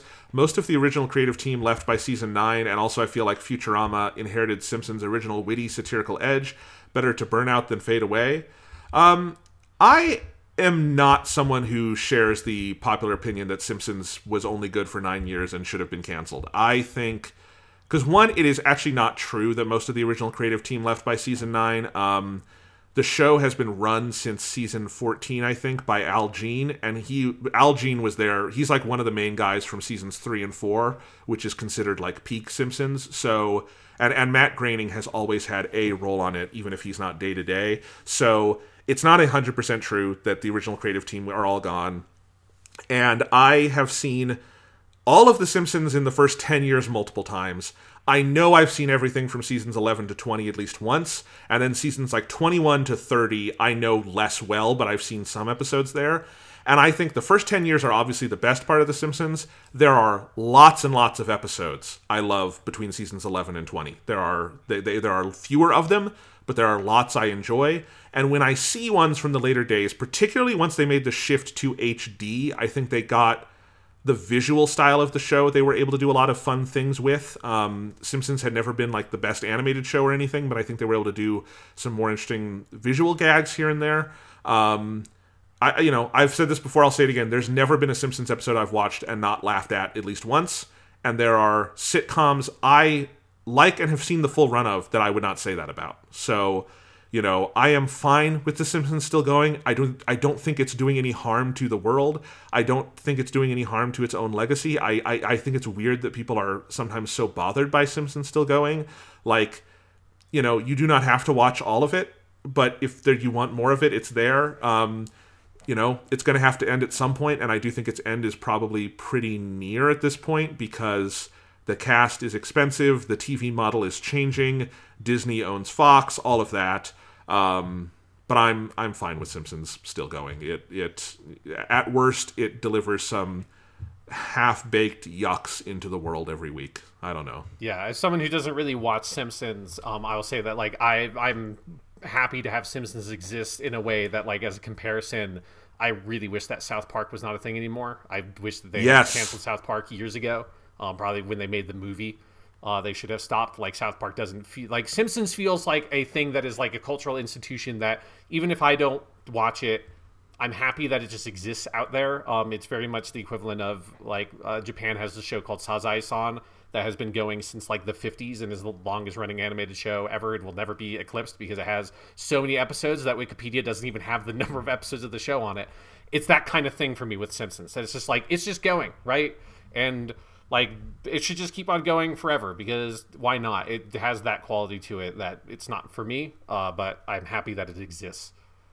Yeah, I mean South Park annoys me that it's still going in that South Park has a very 1990s vision of the world and a very 1990s politics where it is like right down the middle centrist but like a belief in centrism that is also nihilistic that says that any strong belief system is wrong. So, strong right, strong left, anything people believe in strongly is bad, and caring about things is wrong. And I think every year South Park is on the air, it gets more and more out of anything, having anything useful to say about the world in which we actually live. Um, the early seasons of South Park, you know, one were just much less topical and political, so they were more fun. But like, it's just a show that is like I find its brand of like libertarian anti everything uh, so obnoxious it it drives me insane. Uh, Family Guy is also still on the air and should be off because it is bad and racist and stupid. Um, but yeah, S- Simpsons though Simpsons is not a show with like a central ideology yeah. that means that it goes out of style. There are things on the Simpsons that have gone out of style like Apu, but like it's not the whole design of the show that feels like this is not for the moment. You know what I mean? Yeah, that's what I mean with like South Park. That it's like I think I think I would be able to feel good about South Park if it was a thing that existed as an artifact of the '90s and stayed there. Um, because it, because some of its outlook, I mean, not some, but like all of its outlook makes sense in the cultural and political context of the 1990s, and it's like it's fine contained there um, as a as a piece of art and I think I would be able to go back and watch old episodes of South Park and get something from them from that. But the fact that South Park is still going and has not evolved in a way that feels meaningful makes the whole thing feel tainted in such a way that I have no interest in watching it. Um, and this was just the thoughts I had the other day when I saw that they were doing like a big COVID nineteen pandemic episode or whatever. I'm like, fuck, they're still doing it, and I wish that they wouldn't because it does feel like it has hurt for me personally the way that that show exists at all in like our culture. Yeah. Um, okay, Jimmy also asked about. He actually also asked an Ultraman question, so we we pretty much answered that. Um, he had two anime questions, and on both of these, I want to say I think the questions slightly mischaracterized like our thoughts. So I wanted to like, uh, not in a. I'm not being mean or anything. I just think I want to clear the clear the record up. Mm-hmm. So for for one, his, his, one of his questions is how come both of you believe that Gohan would not work as a main protagonist after the Cell arc? So he's talking about Dragon Ball Z here. Uh, I mean, I know Goku is the cultural icon, but I feel Gohan has the classic superhero everyman quality, sort of like Spider Man or Kamen Rider. I know for a fact I have never said this because I love Gohan is probably my favorite like protagonist character in DBZ. I really like Gohan, and I the segment of the the post Cell arc, like the Buu arc, where he is the the great Saiyaman and in high school and stuff. That's like only eight episodes. It's eight of my favorite episodes of television. I love it. I would have been there's always been a part of me that wishes the Buu arc actually invested in Gohan as a hero. I think it was one of the weaknesses of that arc. The thing I like about the Buu arc is that it is completely off the walls and pulled from the id of Akira Toriyama and is so improvisational, and I find it entertaining in that way. But no, I've I've I've never thought it would like inherently Gohan couldn't have worked. I, I think I think there's something to the fact that it's hard to do Dragon Ball without Goku because Goku is such a unique special character who is the engine that drives that show. But um, I do not. I, I know that is a popular opinion about Gohan. I don't agree with it. So I like. I think if I'm to guess where this question comes from, I feel like for me there there is a particularly in the Western Dragon Ball fan base. There's like a really strong like people hate the Buu arc specifically because like because there's this whole mythology that is made up that is like not accurate to the actual creation of Dragon Ball Z. That Toriyama had always planned for Gohan to become the hero, and that's why he killed Goku off. And then people forced him to put Goku back in with the Buu yeah. stuff, and that's not true. That is just uh, fan rumors, effectively, um, from the '90s in the Western Dragon Ball fan base. But though that feeling has like persisted in the Western Dragon Ball fan base in a way that like I, I I am very resistant to that has been pushed into Dragon Ball Super and people like really hating um, where Gohan goes as a character, particularly in Super of him. He's not really a fighter and all that kind of stuff. And I'm very happy having Gohan be happy, right? Like I'm I'm very satisfied yes. with where the character went and the character arc ultimately settling on Gohan isn't Goku. Gohan's character is not the guy who you know he he has this moment of profound heroism um, that is characterized through fighting Cell.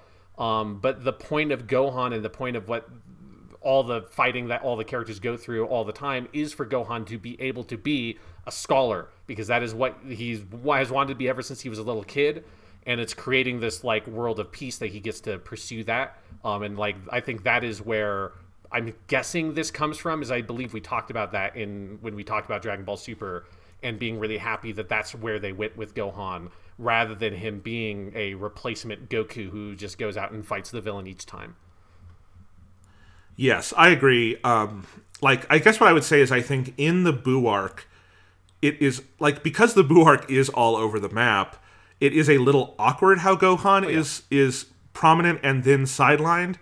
Um, but I think actually this is one of the things I really value about Dragon Ball Super is I think it retroactively makes that better by having Gohan feel like he actually did a character transformation and became a person and like is his own distinct human being from Goku and has his own place in the world and sometimes that means he's just not on the show and sometimes that means he has a interesting unique role as a fighter like in the universe survival arc but I like that they let Gohan grow up and change and that I think it like affirms what happens with him in the Buu arc in a really interesting way.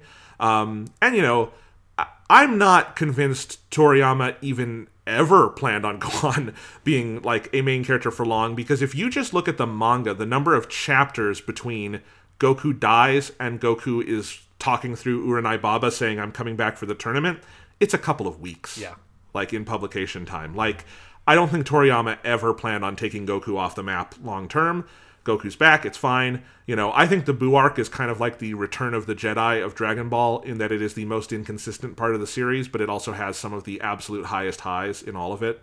Um, Vegeta's Majin Vegeta turn and death, um, the final fight with Kid Buu and and Hercule, uh, Mr. Satan getting Yeah. all of the energy together for the Spirit Bomb, um, some of the fights like it's it's an incredible stretch of the series. It's also got some weird lows here and there, but you know, um, yeah, Yeah, but yeah, I think we both agree that it's like I think Gohan could have, I think Gohan absolutely could have been the main character.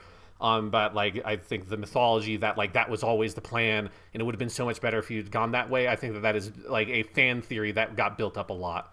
Um, that Yes. I think is I, I think is like not accurate to what the show is really doing in the Buu arc. Whether you like the Buu arc or hate it, like it was never going to be the Gohan show. That was not what the plan No. was.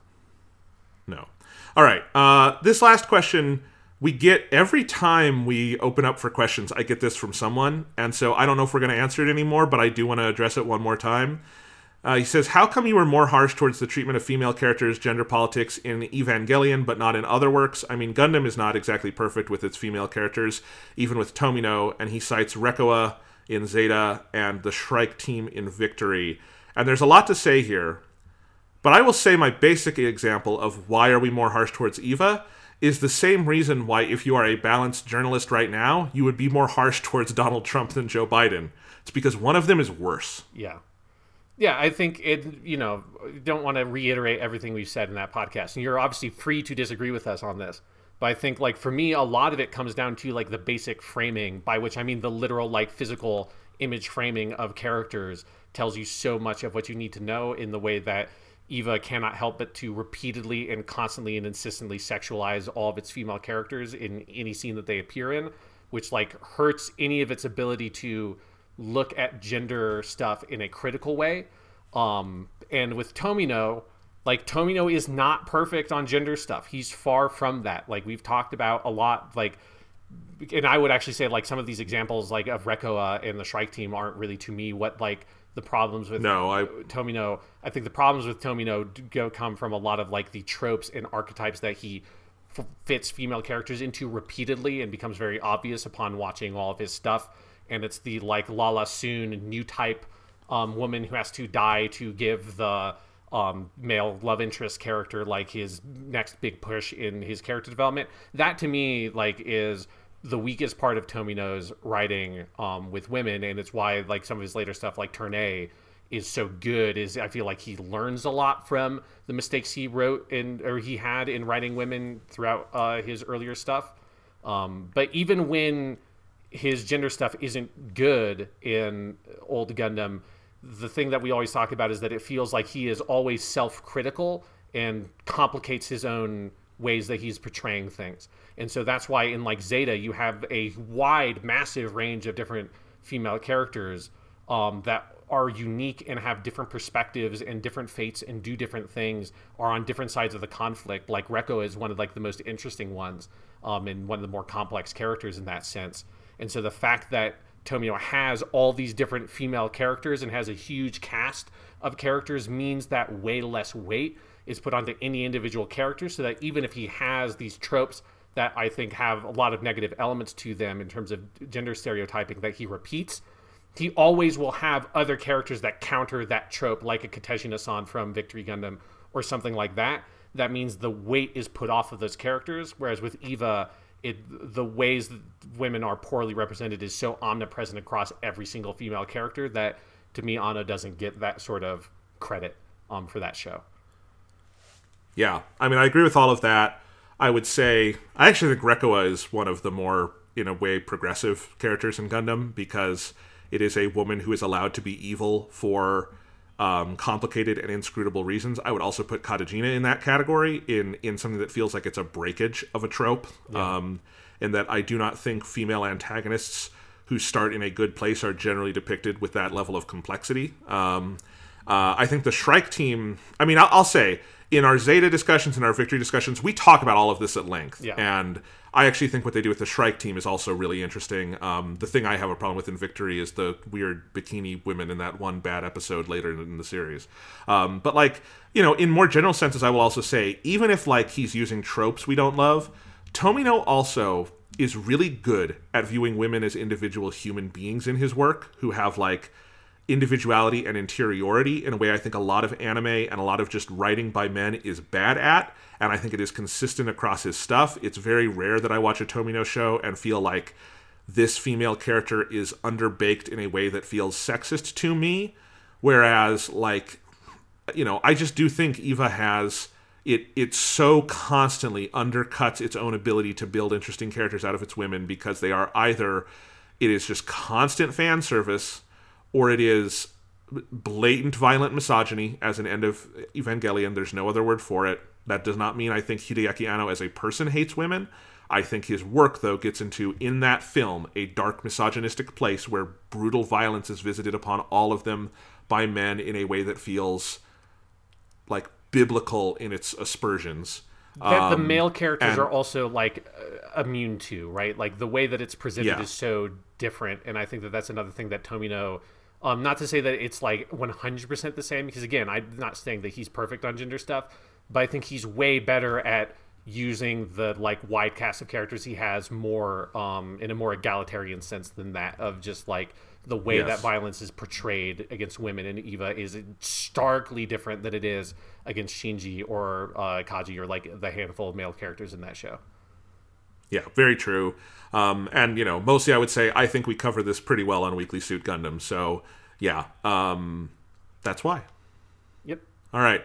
Last last question by Jimmy. I will just go quickly on. He asked me, uh, "Why do I, why do I hate both Jean Luc Godard and Francois Truffaut? Um, why why why not give Truffaut a pass? Because people generally like his stuff more." And I will just say quickly, because I know this is not for everyone. Not everyone cares. I think Francois Truffaut is so far up his own ass, I could never even identify his head. Um, he cites the 400 blows here. I am one of the few people immune to the charms of the 400 blows. I think that's about a sad French boy who does not have as much reason to be sad as he thinks he does. Um, and Truffaut's other movies drive me up a wall. Jules and Jim is so up its own ass. It is so pretentious. It is so long. It is just like I I'm sorry. I see a lot of Godard and Truffaut's early stuff, and I see kids playing with a movie camera thinking they are men who write about movies, and they're I see like the dudes on Twitter who like say very declarative things about film without as much film knowledge as they think they have and i feel a lot of that in their stuff and i know i am on an absolute island in film studies on this but i i do not hate truffaut the way i hate godard i just don't i'm just immune to his charms i think um i hate godard i think godard's a bad filmmaker but yeah that's that's my thoughts so little little spice little film studies spice there Yeah, sean some, some hot film studies drama. Um, okay, so we had a question from a guy named Snakes Plus Plane. This will not be on your outline, Sean. Uh, have you have you two ever done a review or deep dive of Lost? I'm currently rewatching it and super curious what your takes would be and are. Um, so, funnily enough, I got my start writing about TV with Lost um, when I had my blog on the Denver Post back in the day. I blogged every episode of seasons four, five, and six. Uh, I do not believe those are still online, um, and I'm not going to share those pieces because they're from when I was like 16 and 17, and I don't like them. Uh, I love Lost. It was really important to me.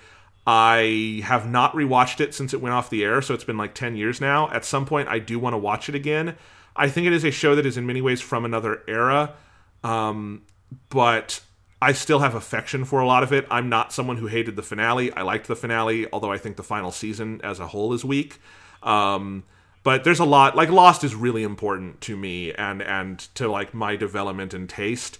Um, so it's a show that has a lot of stuff I love. Uh, I think Damon Lindelof's subsequent stuff has has been even better and eclipsed it for me, like The Leftovers especially, but also Watchmen, which just won a shit ton of Emmys deservedly. Um, so yeah, Damon Lindelof is one of my favorite people working in film or television. Is is one thing I would say.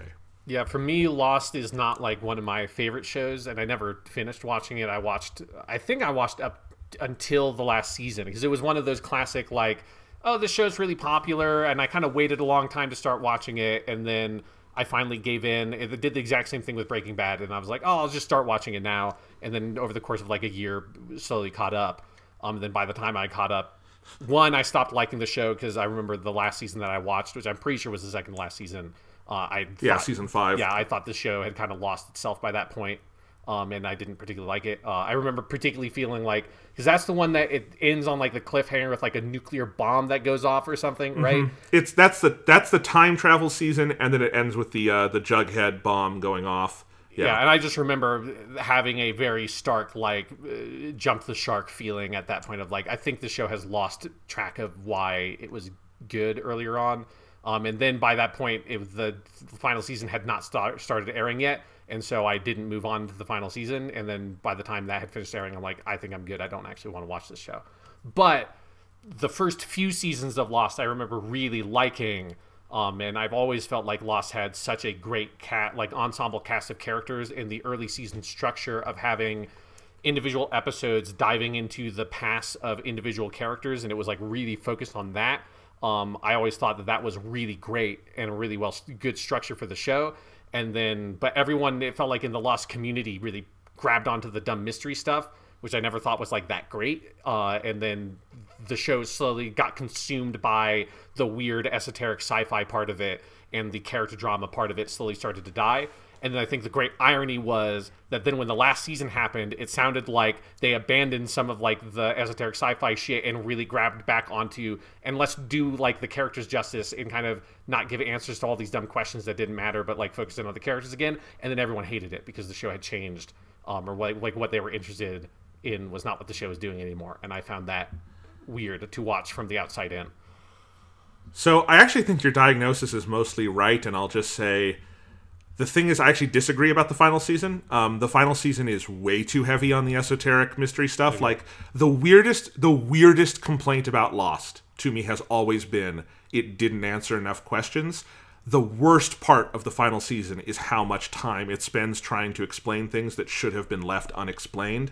The single worst episode of Lost is the anti penultimate episode, Across the Sea, which is about the origin story of Jacob and the Man in Black. And it's literally 50 minutes of exposition ticking off all the boxes of backstory about the island and about the smoke monster and about everything. It is like it is like the FAQ of Lost, and it is an abysmal episode of television. Damon Lindelof himself, like a week after it aired, said that's my least favorite episode. Like like there was never like any bones about it. And so I think there were a lot of people in the Lost fan community who just were never going to be satisfied by any of it. And I, I always have thought the last season needed to do more of getting back to basics. And that's, I think the finale is really good. I think a lot of the final season is, I think it's the worst season of the show. It's really rough. Um, you know, I think the first season of the show is the best. Damon Lindelof has always said that's the best season of TV he ever made. I think he has since eclipsed that, but I understand why he says that. The first season of Lost is really fucking good. Yeah. Um, I think the second season is really good. I think the third season, the first half is kind of bad, and then the second half is great. I think season four is great, and then I think season five gets kind of up its own ass with the time travel stuff. Some of that I like, some of it I don't, and then I think season six is rough. And I do think Sean, your diagnosis about them kind of being forced down the sci-fi weird path did hurt it. Um, and I think you see, like, The Leftovers is almost a direct response to that, in that The Leftovers is a show about mysteries that are too big to ever be solved. Like, it is about existential mysteries, and then it just is a character piece. Um, and there's a reason and I why Leftovers is only three seasons, right? As opposed to Yes. a six season monstrosity. Because Lost obviously would Yeah. never, like, what it was good at could not be supported over that length of time. So it's like, I don't even blame the show for getting bad because I don't know how it could have maintained the quality level. Because it, it's not and- X Files or something like that, where it's just like an ever renewable premise. It's like it had to stop. I mean, Sean, the first season of Lost is 25 episodes. Like, the first three seasons of Lost were all standard 24 episode seasons, and then they got a little shorter, but they were still like 16 to 18 episodes. Nobody makes shows that long anymore. That's part of it, is that Lost was. Lost is literally from another era. Lost could not be made that way today because nobody makes shows with that many episodes in America today, especially big, dramatic, serialized stories. No one does that. And you have now uh, identified the number one reason why I will never rewatch Lost because there's way too fucking much Yeah. of it. Yes. Yeah. All right. Um, and finally, finally, Vang with two G's asked, "What comes out first, the Flash movie or the Uncharted movie?" Two movies in development hell we have famously talked about many times on the show, Sean. And I have an answer. It will be the Uncharted movie. Because, Sean, did you know the Uncharted movie is in the middle of principal photography right now as we're speaking? You're lying to me. It is directed by Ruben Fleischer, who did Zombieland and Venom. It is starring Tom Holland. There are on set pictures of Tom Holland as Nathan Drake, little baby Nathan Drake, and Mark Wahlberg as Sully. They did it. They cast Mark Wahlberg as Sully. Antonio Banderas is the villain. That's the only thing that sounds good. They did briefly have to shut down because Antonio Banderas got COVID, but they are back at it. They are shooting it. It is a real thing. The Uncharted movie will be first because that Flash movie is still in development. It is not cast. It is not in front of a camera. I think the Flash movie will happen. They have they have gotten a writer in Christina Hodson and a director in um, uh, I forget his name. The um, uh, Andy Muschietti who did it, who WB is like very hot on. They really like these people, um, which shows that they're serious for the first time about a Flash movie. But uh, no, the Uncharted movie is happening, and it is seemingly happening in the absolute worst version of itself. Like Sean, how far into development hell do you have to go? How hard do you have to lose the forest for the trees to think that the way to get people into the theater for an Uncharted movie is to do a prequel origin story young Nathan Drake movie with Mark fucking Wahlberg as Sully? You are so far off from like already Uncharted is a video game. It does not have big buy-in purchase with a movie audience, but like to do it one step beyond and like okay, you have to know what Uncharted is enough to want to go see the prequel. What the like I just it's one of the best stories I've ever seen of like development hell twisting in such a way that you are so far away from what you ever intended to make and it's going to please absolutely nobody. Also, again, Marky Mark as Sully, that might be the worst casting I've ever heard of. I'm just going to say, Jonathan, I you gave some very uh, compelling reasons for your answer to this question. Um, I'm going to say that neither of these movies are going to come out. I refuse to believe it. It's never going to happen. Um, Marky Mark isn't even a human being. I don't know who that is. I don't know who you're talking about. Um, it's just this, these aren't cogent words are not coming out of your mouth, Jonathan. I think maybe the call's breaking up or something because it's just nonsense. Uh, neither of these movies are going to come out. They will never come out uh, and we just have to accept that. All right, I think that's a good place to end. Thank you guys for all the listener mail. If you ever want to get in touch with us, please go ahead and touch, uh, get in touch with us on Twitter. I'm at Jonathan Lack. He is at Sean the Chapman because you are the Chap Man. It is true. I am. Um, yeah, just just look for the Hatsune Miku avatar. Um, you know, you can you can visit us at weeklystuffpodcast.com. Um, you know, we're going to be starting an OnlyFans soon. The OnlyFans will be Sean posting sexy Hatsune Miku pictures that he did got from the dancing game. Mm-hmm. Um, you know, so there might be a copyright issue there, but we're going to try it, see how it goes. Have I teleported to another world? Is this a world where the Uncharted movie comes out? Is this the, is the lost thing happening? Do I have to set off a nuclear bomb? I don't want to be in the world where the Uncharted movie comes out. I want to go back, Jonathan. I want to go back.